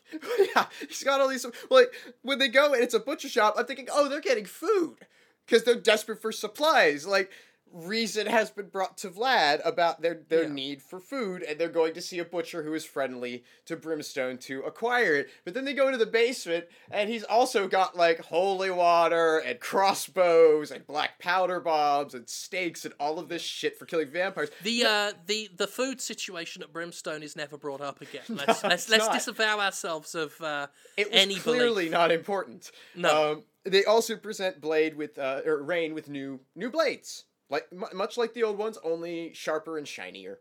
Yeah. We- Um, Again, just like her outfit. Exactly. She looks exactly the same as she did like 25 minutes ago. Just like a bit less scuffed. Right. Meanwhile, back at Brimstone, Domastir and the Thralls are moving in to attack. Uh, and they're, they're coming in by boat on all of these ships. Um, and when Vlad and company return to the coast, they come to find one of the Brimstone boys lying on the coast, there to warn them that the fortress was attacked and it's too dangerous to return. As he's dying, Vlad and Sebastian step off to the side to discuss how to move forward, and Rayne learns from the still dying man that Katarin has betrayed Brimstone. This is something she keeps to herself, and she gets up in the night against Sebastian's protest. And why is she sleeping at night in the first place? Like, why are they all camping at night? She's a Dhampir? Uh Against Sebastian's protests, uh, she decides to go off on her own, uh, saying that she's going to find the heart and now use the two relics to defeat Kagan. Um, they decide to swap necklaces. This is one of those scenes demonstrating that they have, you know, this special relationship now. Uh, and she heads back to the fortress alone. Uh, once there, she follows the voices in her head, and uh, while narrowly escaping Dormist- uh, who's been searching around and decides, oh, she's not here. I guess we'll go back to Kagan because obviously that must be where she's going. Um, she encounters Katarin, justifying her betrayal to the other still living Brimstone boys near an underground pond where they are searching for the relic. Um, Rayne follows Katarin into the water uh, on Katarin's search, and they fight over the box after Katarin finds it. Uh, she stabs Rayne, but Rayne gets the upper hand when they surface, feeding on Katarin to feed, feed her wounds, and thus claiming the heart for herself. Yep. Now, outside Kagan's castle, Sebastian and Vlad are watching now as Rayne approaches and enters by offering Domastir the heart. You did miss a quick scene. Did I? Yeah, Billy Zane's death. Di- oh, oh, wow. I totally forgot Billy Zane dies. Yeah, I, it's, I thought he was just forgotten like everything else. No, no, there it is another blink and you miss it. But he basically, uh, s- th- we never see him get attacked by Domastir. But again, our minds are supposed to assume that's what happened. As near as I can tell, there's just a scene where we see him stumbling, stabbed, as he explains to um, Sebastian and BloodRayne the plot, and then he dies. Wait, really? I don't think that scene's in the version of the film I watched. I literally do not or remember maybe that. I, maybe I, actually, I think, I think we confused. I think I've confused the Brimstone boy who dies for Billy Zane. Yes, yes, you have. Oh, okay. Oh, thank God. I was so confused and Billy terrified that I must I might have missed a Billy Zane performance. No, that wasn't him. He's off in a totally different place. Why did I think it was Billy Zane? I don't know. It's totally not him. I think you just really wanted more Billy Zane. I think maybe my brain was so desperate for a resolution to to Billy Zane? Yeah, I to a plot. I think he's just never seen again. I think that's it. I Fuck, think he's never seen again.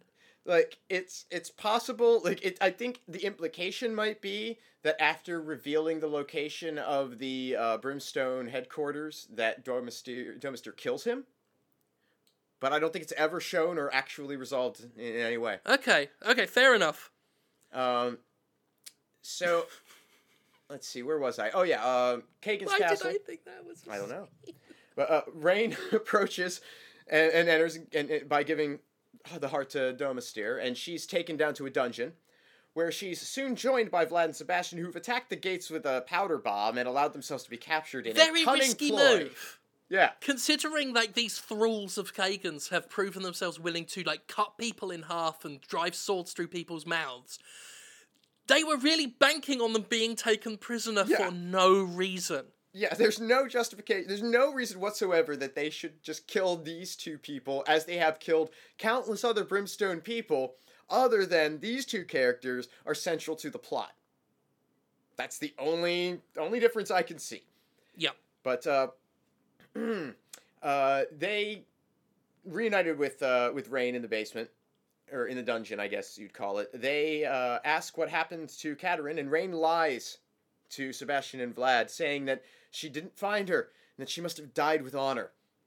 Uh, which I don't know Why why. I don't know. I don't know why Who's she's she bothering protecting? to protect their feelings. I like she se- she's oddly emotional at weird times. Yeah, And there's she- no reason. Again, it's a trope in other films that you cover up a betrayal to protect someone's nobility. Like I- She never had any nobility to begin with. Not- like there was no reason for this other than to f- again check a, t- a tick box. Well, I mean, you could argue again, and this is you filling in the blanks that it's sort of it's clear that Vladimir has a lot of love and respect for everyone in his crew, and treats her has treated her like a you know a father figure to her. Has been been like a father figure to her since the uh, whole thing with her dad.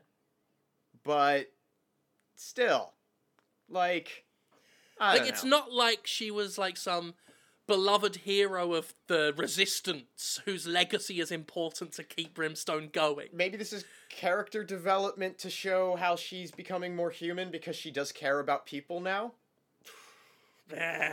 See, It's it's all it's all bad. It's all bad no matter how you try and justify it. Um, I don't like this film. no, it's it's pretty bad. uh, in return to for the lie, Vlad tells her about the ceremony that's about to be performed on her to remove the absorbed eye, which is going to like tear her soul out of her body. Um, Kagan's priests arrive and take Rayne What away was from Rayne's ceremony. plan here? I, I, I, Get captured, I think she would. I get killed. I think the plan was to get into a room with Kagan and kill him. I, and I and and true to her characterization throughout this film, that works. That I I think that that has always been about the sum total of her planning strategy and capability in regards Yeah. to dealing with Kagan. That works for me narratively.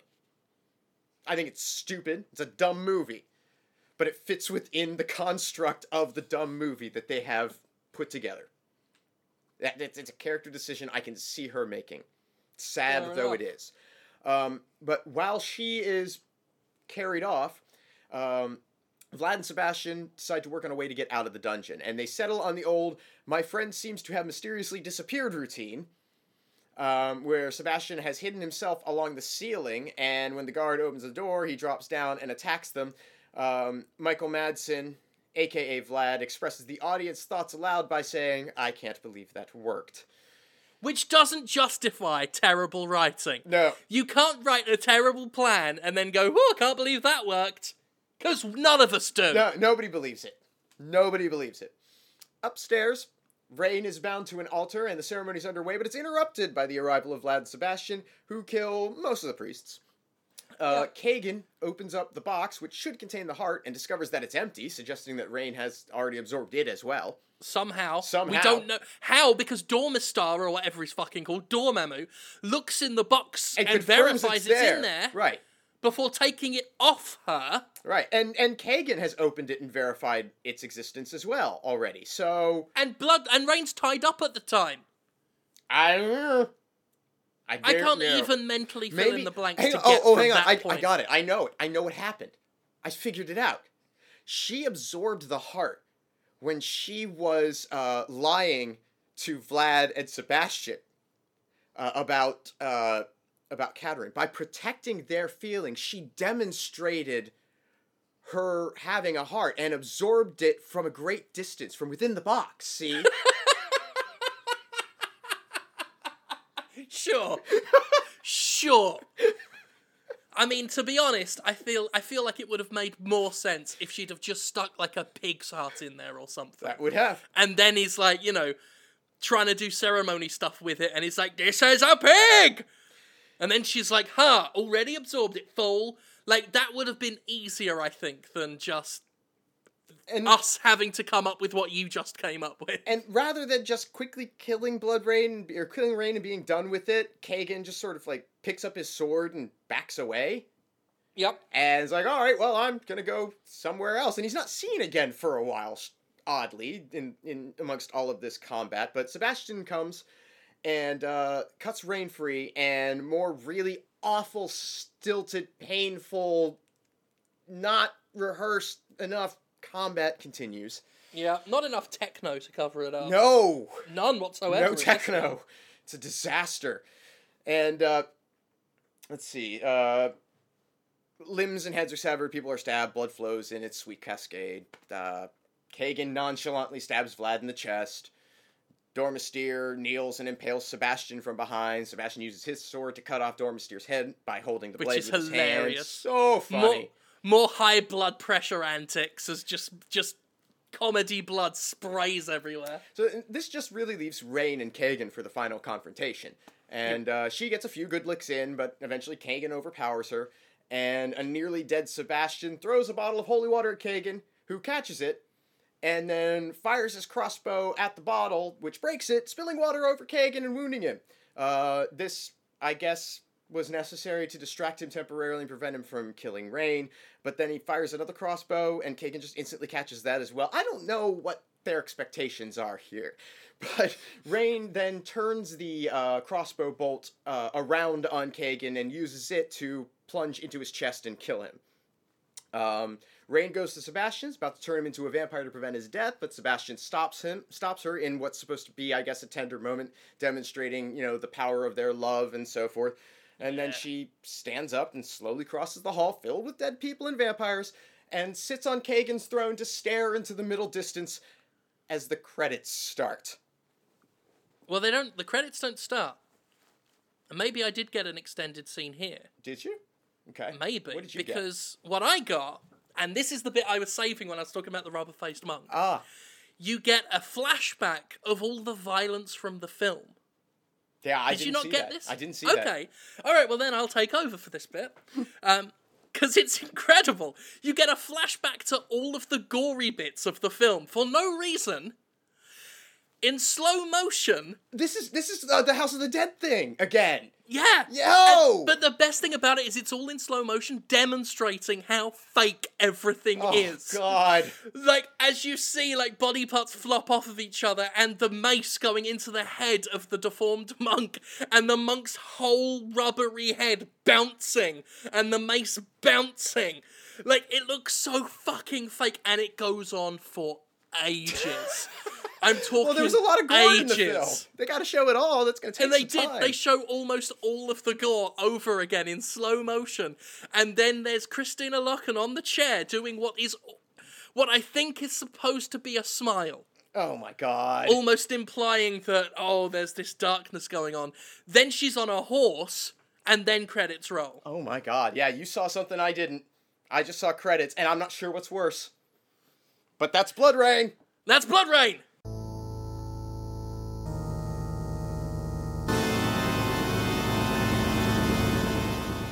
So Conrad, did you like BloodRayne or not? Here's the thing. I know it's probably the high mark for the series. We got two more of these to get through. We have got two more. Uh, I've seen BloodRayne 2. And without giving too much away, I'll say it's at least got a more entertaining antagonist. Okay. I mean, it, Um, it's hard yeah. not to have a more entertaining antagonist than Kagan.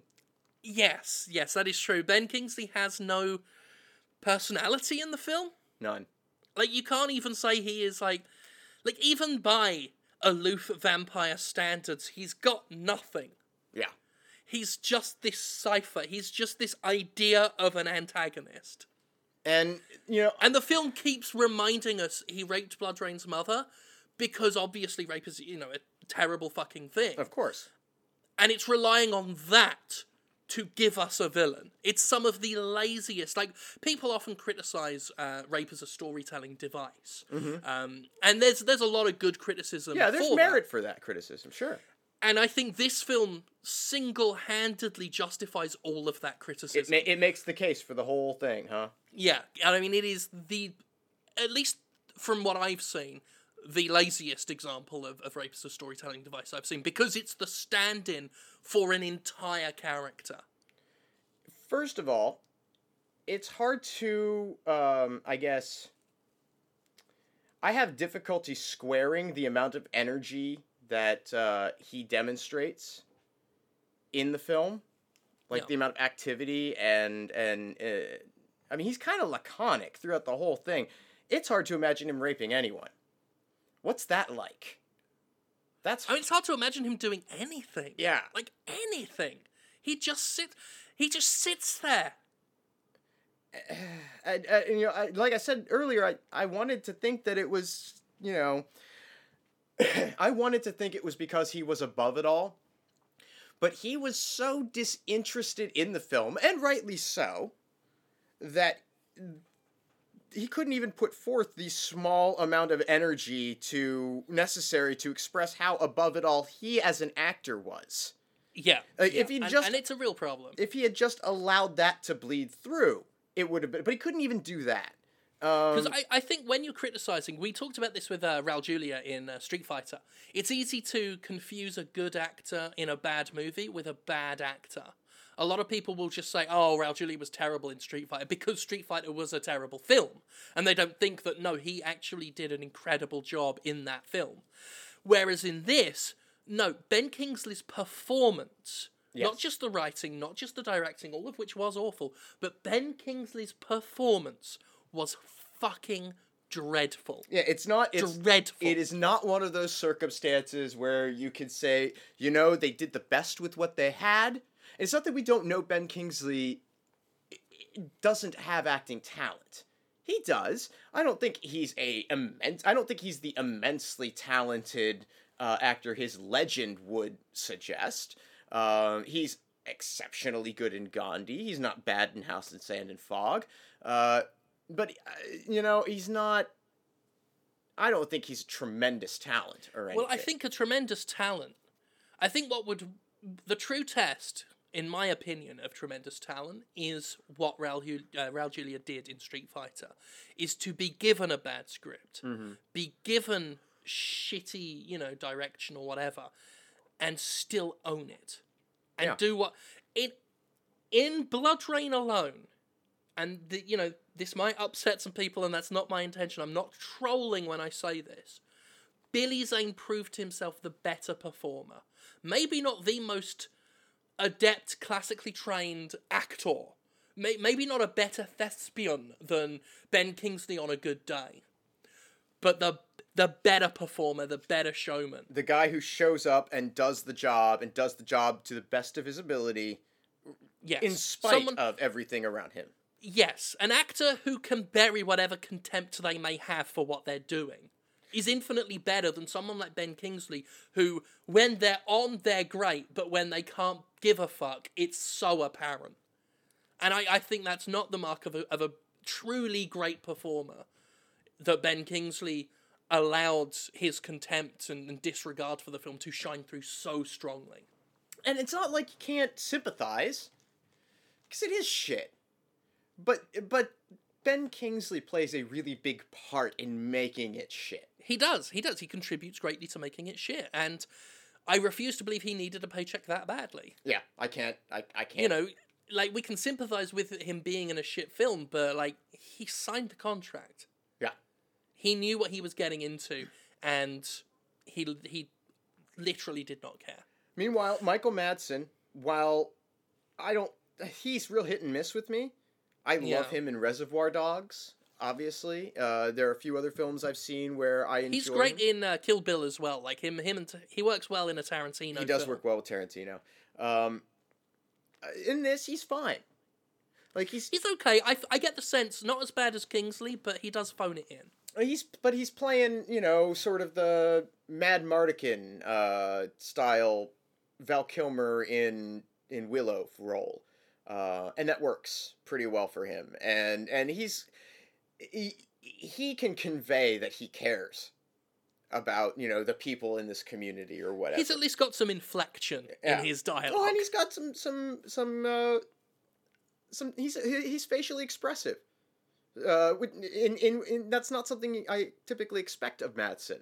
Uh, I sort of see him doing the straight, you know, or a little cocky or ironic, but there's a bit of heart to his that he brings to the performance of this, which undeservedly maybe. Uh, but but it's there and you can see it and it's kind of interesting. He has a little nuance to his performance. Um, Meatloaf's whole thing is the entire reason to watch this movie. Yes, I mean, just watch his scene on YouTube. You've seen BloodRayne. Yeah. You've seen all that matters. Um, you know, if you're feeling a bit frisky and you've got nothing to do, throw on Billy Zane scenes as well. 'cause Oh yeah, yeah. Billy Well, that's that's where the He cares. that's where the wank material is. Um, but uh, no, it's it- they. It's the only time in the film where I feel like everybody involved at that time gave a damn about what was being done. Yeah. Uh, the the bloodletting sequences and the sort of set design of Leonid's mausoleum joint. That's a vampire movie. That's that's taking some interesting vampiric conventions and doing something a little creative and uh and and still getting your gore quotient in, still getting your sex quotient in. Like it, it's that bit worked. If the whole film had just been that bit, as I said earlier, I think we'd have been fine. yeah, yeah. But uh, you know, It wasn't. no, it wasn't. It wasn't. And there's there's Yeah. there's two more of these. Kristanna Loken was kind of a kind of a non-entity for the title character. She was very there. Yeah, yeah, she was very there. Uh, not She was given. She certainly doesn't have Rayne's personality from the games. well. It was, it was one of those. Well, she's very for, sort of flirty in the games, right? very yeah, very um, kind of got that kind of sleazy, smutty kind of persona going for her. Right. And and I guess is this are they trying to present this uh, no no they can't uh, i was going to say is this like prequel stuff because of you know how much earlier than it is the events of the BloodRayne games Well, but bear in mind that the the BloodRayne three is actually set in World War Two. Mm. So it, we do They do actually get get, to Yes, that's the right. Nazis. yeah Uh, but we've got to get through medieval Europe and the Wild West. oh Uh, god that's BloodRayne 2. no Cowboys. no Oh, yeah. no Oh, yeah. no And if, from what I remember, she doesn't have a personality in that film either. Different Um, actress, She though. she's just there to be, I guess, the pro- the propulsion of events. Mm. That's what she's You there know for. Michelle Rodriguez may as well have not been in the film. i don't mind that though i mean that that kind of thing worked for mad max fury road Yeah, yeah. right? I, I mean i know That was a good film, Uwe, though. Uwe Boll is not George Miller. That's never No. going to happen here. But I, that technique can work. There's not. It's not like that's impossible. Oh yeah, and I'm not blaming Kristanna Loken either. Um, she, Mm. Well, I get the sense, she's- unlike with Ben Kingsley, she was doing what she was directed to do. And and I well I, I don't know. I'm not familiar with anything else she's ever been in. I get the impression that she was hired because she physically resembled the character as the top priority. Yeah, to be fair, the only thing I've seen her in as well is Terminator 3: Rise of the Machines as the bad robot. Oh oh okay all right. She was the the the T. And whatever. again, no acting required. no, that. not really. So uh, yeah, I, I I really think that that's why she was hired was to to sort of She's a good physical actor. I mean, she you know she.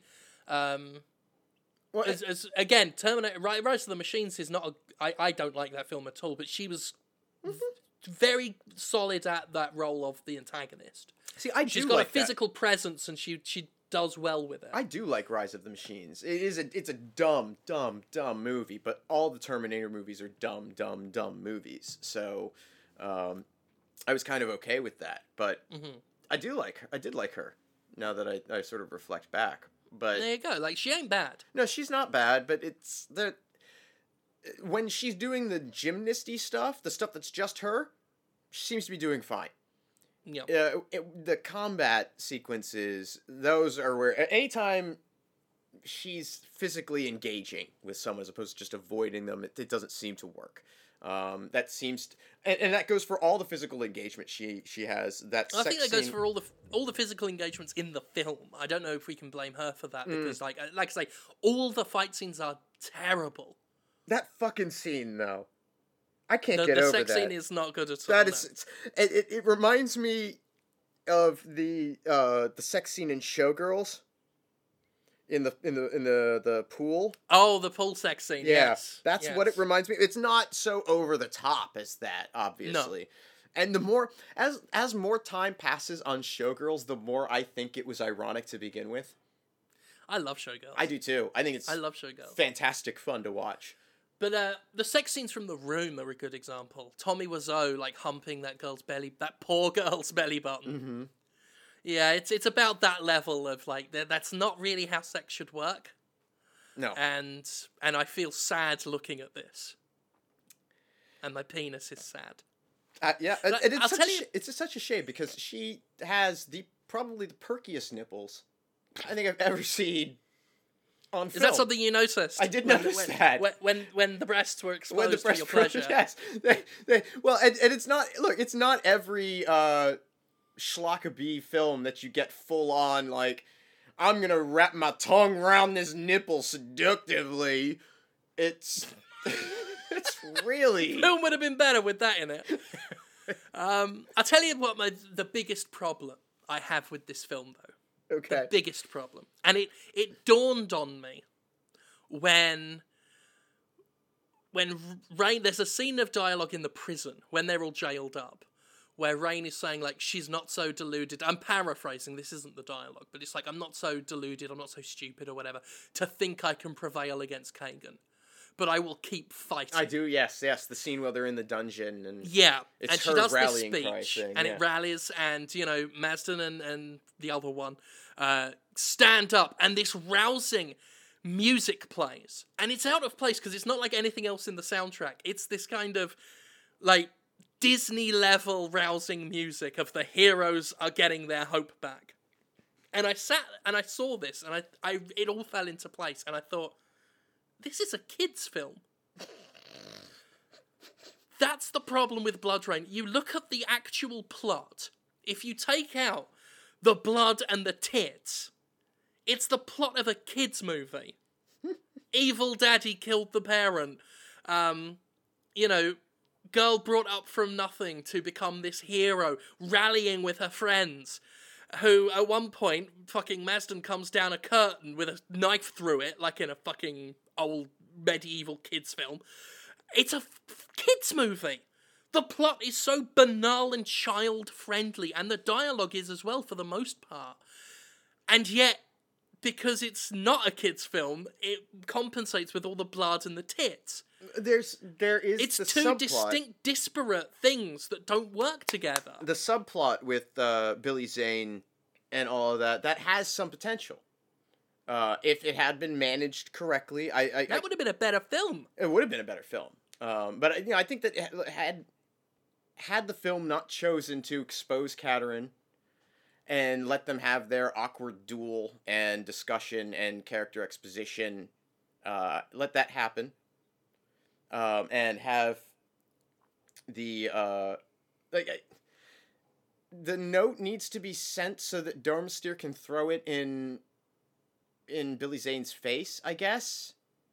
That's not necessary. It's just if that if that subplot had been handled with any sort of care, uh, it could have elevated it out of total kids movie territory. Yeah. But it just sits there like the you know last. it's just filling up the running time. It's yeah, and and and it's it's like the bit of gristle on the meat. That's how it's treated, even though it has the potential to be the most interesting aspect of the story. It's just sort of there to be there and add to Yeah. the weight, and that's it. And eh, that, so that's, I think that's what drives me the most crazy about it is that there's an opportunity here for this to not suck as badly as it did, and it seems so obvious. And it, it didn't go that way. No. It was terrible. It was bad. It was bad. It's a bad film. And the worst it's a part bad, is, bad film. The worst part is about 10, 15 minutes into watching it, I realized that I'd seen the movie before. Not even that long ago, like a couple of years No. ago. Within the last couple of years, I'd watched BloodRayne. Wow. Yeah, man. Uh, it's been a it's been a while for me. I think I I watched it. God, about 2006, 2007, something like that, and this was the first time I've seen it since then. I think it had been on Netflix for a while or something, and now no longer is. It wouldn't surprise me. I know that BloodRayne 2 was on Netflix for a bit because I watched it. Mm. I shouldn't have. We're going to have to watch it again sometime. We but sure not next time. No. Not next time. Next time we have um, an interesting film. This is not going to be a, a licensed film. It's not licensed from an existing game, but it does have game roots and game characters in it. And we thought we'd do this one so that when we do films like this in future, people don't think they've run out of ideas. That was Conrad's pitch Yeah. uh, when he suggested we do this one. Um, if we do it now, well, we've still got things like Mario uh, and and Double Dragon and stuff to go. Then you know we're doing it by choice not desperation. Uh, so we're going to do Wreck It Ralph. I'm excited about this. Something uh, current. You know, really, really just in the last few years. Well, people have asked if we're going to start doing new ones as and when they come out, and I'm not too sure yet. I think probably yes. I, I think it might know- it might be difficult to do them as they come out, but certainly Yeah, once but they soon. release to, to home video, yeah, I think that they're gonna that definitely At be some point game. soon after. Yeah. I mean, I'd like to do the Ratchet and Clank movie when it comes out. Mhm. Um, you know, Assassin's Creed we can look at. and all this Warcraft is right going to be right up our alleys. I think. I, Yeah, I think it's Warcraft going to fit should- well into the milieu. yeah. Yeah. Uh, so yeah, this is um, I think the most contemporary one so far. Yeah. Uh, and it is a little different because it's not based on an existing game so much as it is, you know, a, a game About video games. film. Yeah. Yeah, it's a film about games in general, uh, and you know, I watched it when it came out, and I did enjoy it. I have yet to see it, so that it'll be a fun experience for me. I'm looking forward to it. It'll be it'll be different than BloodRayne. oh yes, I I, I highly anticipate that. Yeah. yeah, it'll be a different experience. So what are we watching? 'Cause you haven't actually Wreck-It said. Ralph. Yeah, Wreck It Ralph. Oh, Wreck It Ralph. I already said. Did you? Yeah, I didn't hear you say it before. that's what the past conversation was about. Are you, are you sure? I didn't. I didn't. I, I didn't actually hear you say the name. No, I said it. Or, okay, I believe you. Yeah, I mean, we're even now after my Billy Zane fuck up earlier. We are even now. Well, I'd rather not pay attention to you than not pay attention to Billy Zane. That's all I'm saying. That's true. I take I take that on the chin. Billy. Call Uh, call us if you need anything. Billy, come on, Bilzo, Bilbo, give us a call. Um, we we yes. have we have uh, three quarters of a million new people listening to this now. So Fucking- That's gotta be a mistake. I don't be. know if, if any of you listeners are aware, but uh, I'm I'm expecting it to be fixed at any moment. any day, by I the keep time this- refreshing, this is thinking that that it's going to be God and that it's got up by another thousand. I'm like, what? I saw the the view count because I always expect a decimal, so I saw what I thought was eighty three point three thousand, and I thought Like, that's, that's, pretty lot. good. That's that's, That's like that's the double what we normally get. that's the that would have that would at that point have been the most listened to thing on your feed. Yes. And then we looked at the SoundCloud feed. I looked closer after uh, Conrad was talking about it some more, and realized it was eight hundred and thirty-three thousand down like listens, not downloads. Listens, Listens. yes. makes no sense to me. A lot of them were in one day, and the downloads. By, by a lot, he means like seven hundred and eighty thousand of them, Yeah. give or take. so something's off, and I don't know why or what. I can't work it out. I can't work out where they have come But from. Welcome to all the new people. Yeah, if if you are listening, if you are um, one of the, the new ones. if you've not been made up or whatever, like well done, and and and you're very welcome. And, and how did you find this? Someone tell us. Were you just like, as someone suggested, were you just looking for Mortal Kombat music remixes? All of you on one day? I don't know, but uh, thank you, thank you for those who are listening. Yes, thank you. yeah, the the fraction who are real listeners. It's still a lot. It's still uh, uh, It's pretty more successful the spin-off Doctors than I thought it would It's be. it's uh, more people listen to this than I think anything I've ever podcasted before. there you go. It's it's Yeah. it's it's up there. I mean, it's it's it's doing really well. Like it's going toe for toe with Podquisition, which I didn't expect. I didn't either. but I'm really pleased with it. And yeah, I'm just thrilled with how it's going. And if you want to listen to more of us, uh, we do a weekly podcast called Fist Shark Marketing. Uh, you can see that at fistshark.com and you can subscribe to that to iTunes. It's an improvised comedy podcast that we do with our uh, colleague Paul Sincere. And you can also see Conrad Zimmerman at Conrad Zimmerman on Twitter and his YouTube channel. You're still doing them videos. I am still doing and, and making pretty good progress actually. I've finally cleared, got one of the true endings in Enter the Gungeon, so that's Excellent. that's been fun. Yeah, and uh, I have a couple other th- video things that uh, I played Stephen's Sausage Roll. I might make a video of that. I saw that I you played get- that. I I tried to do a video of it and I'm like, nope, that's not gonna be fun. I think my video will be very short, and I think it will be edited severely to do because it's a lot of uh, just staring. yeah, Uh, but it's a Yeah. fascinating game. I will give it that. So, anyway, yes, it's clever. I just I'll never get past stage one. Yes, uh, thank you for listening to the Spin-off Doctors. Uh, this has been Conrad and Jim doing BloodRayne for you. We'll be back next time with Wreck It Ralph. Uh, that will be in two weeks' time for our fortnightly uh, posting. Hope to see you there, and hope you enjoyed this, and I hope you enjoy the next time. And I hope you'll enjoy Wreck It Ralph because we're actually giving you a good movie to watch this time. So hooray! And we'll see you next time. Bye. Bye.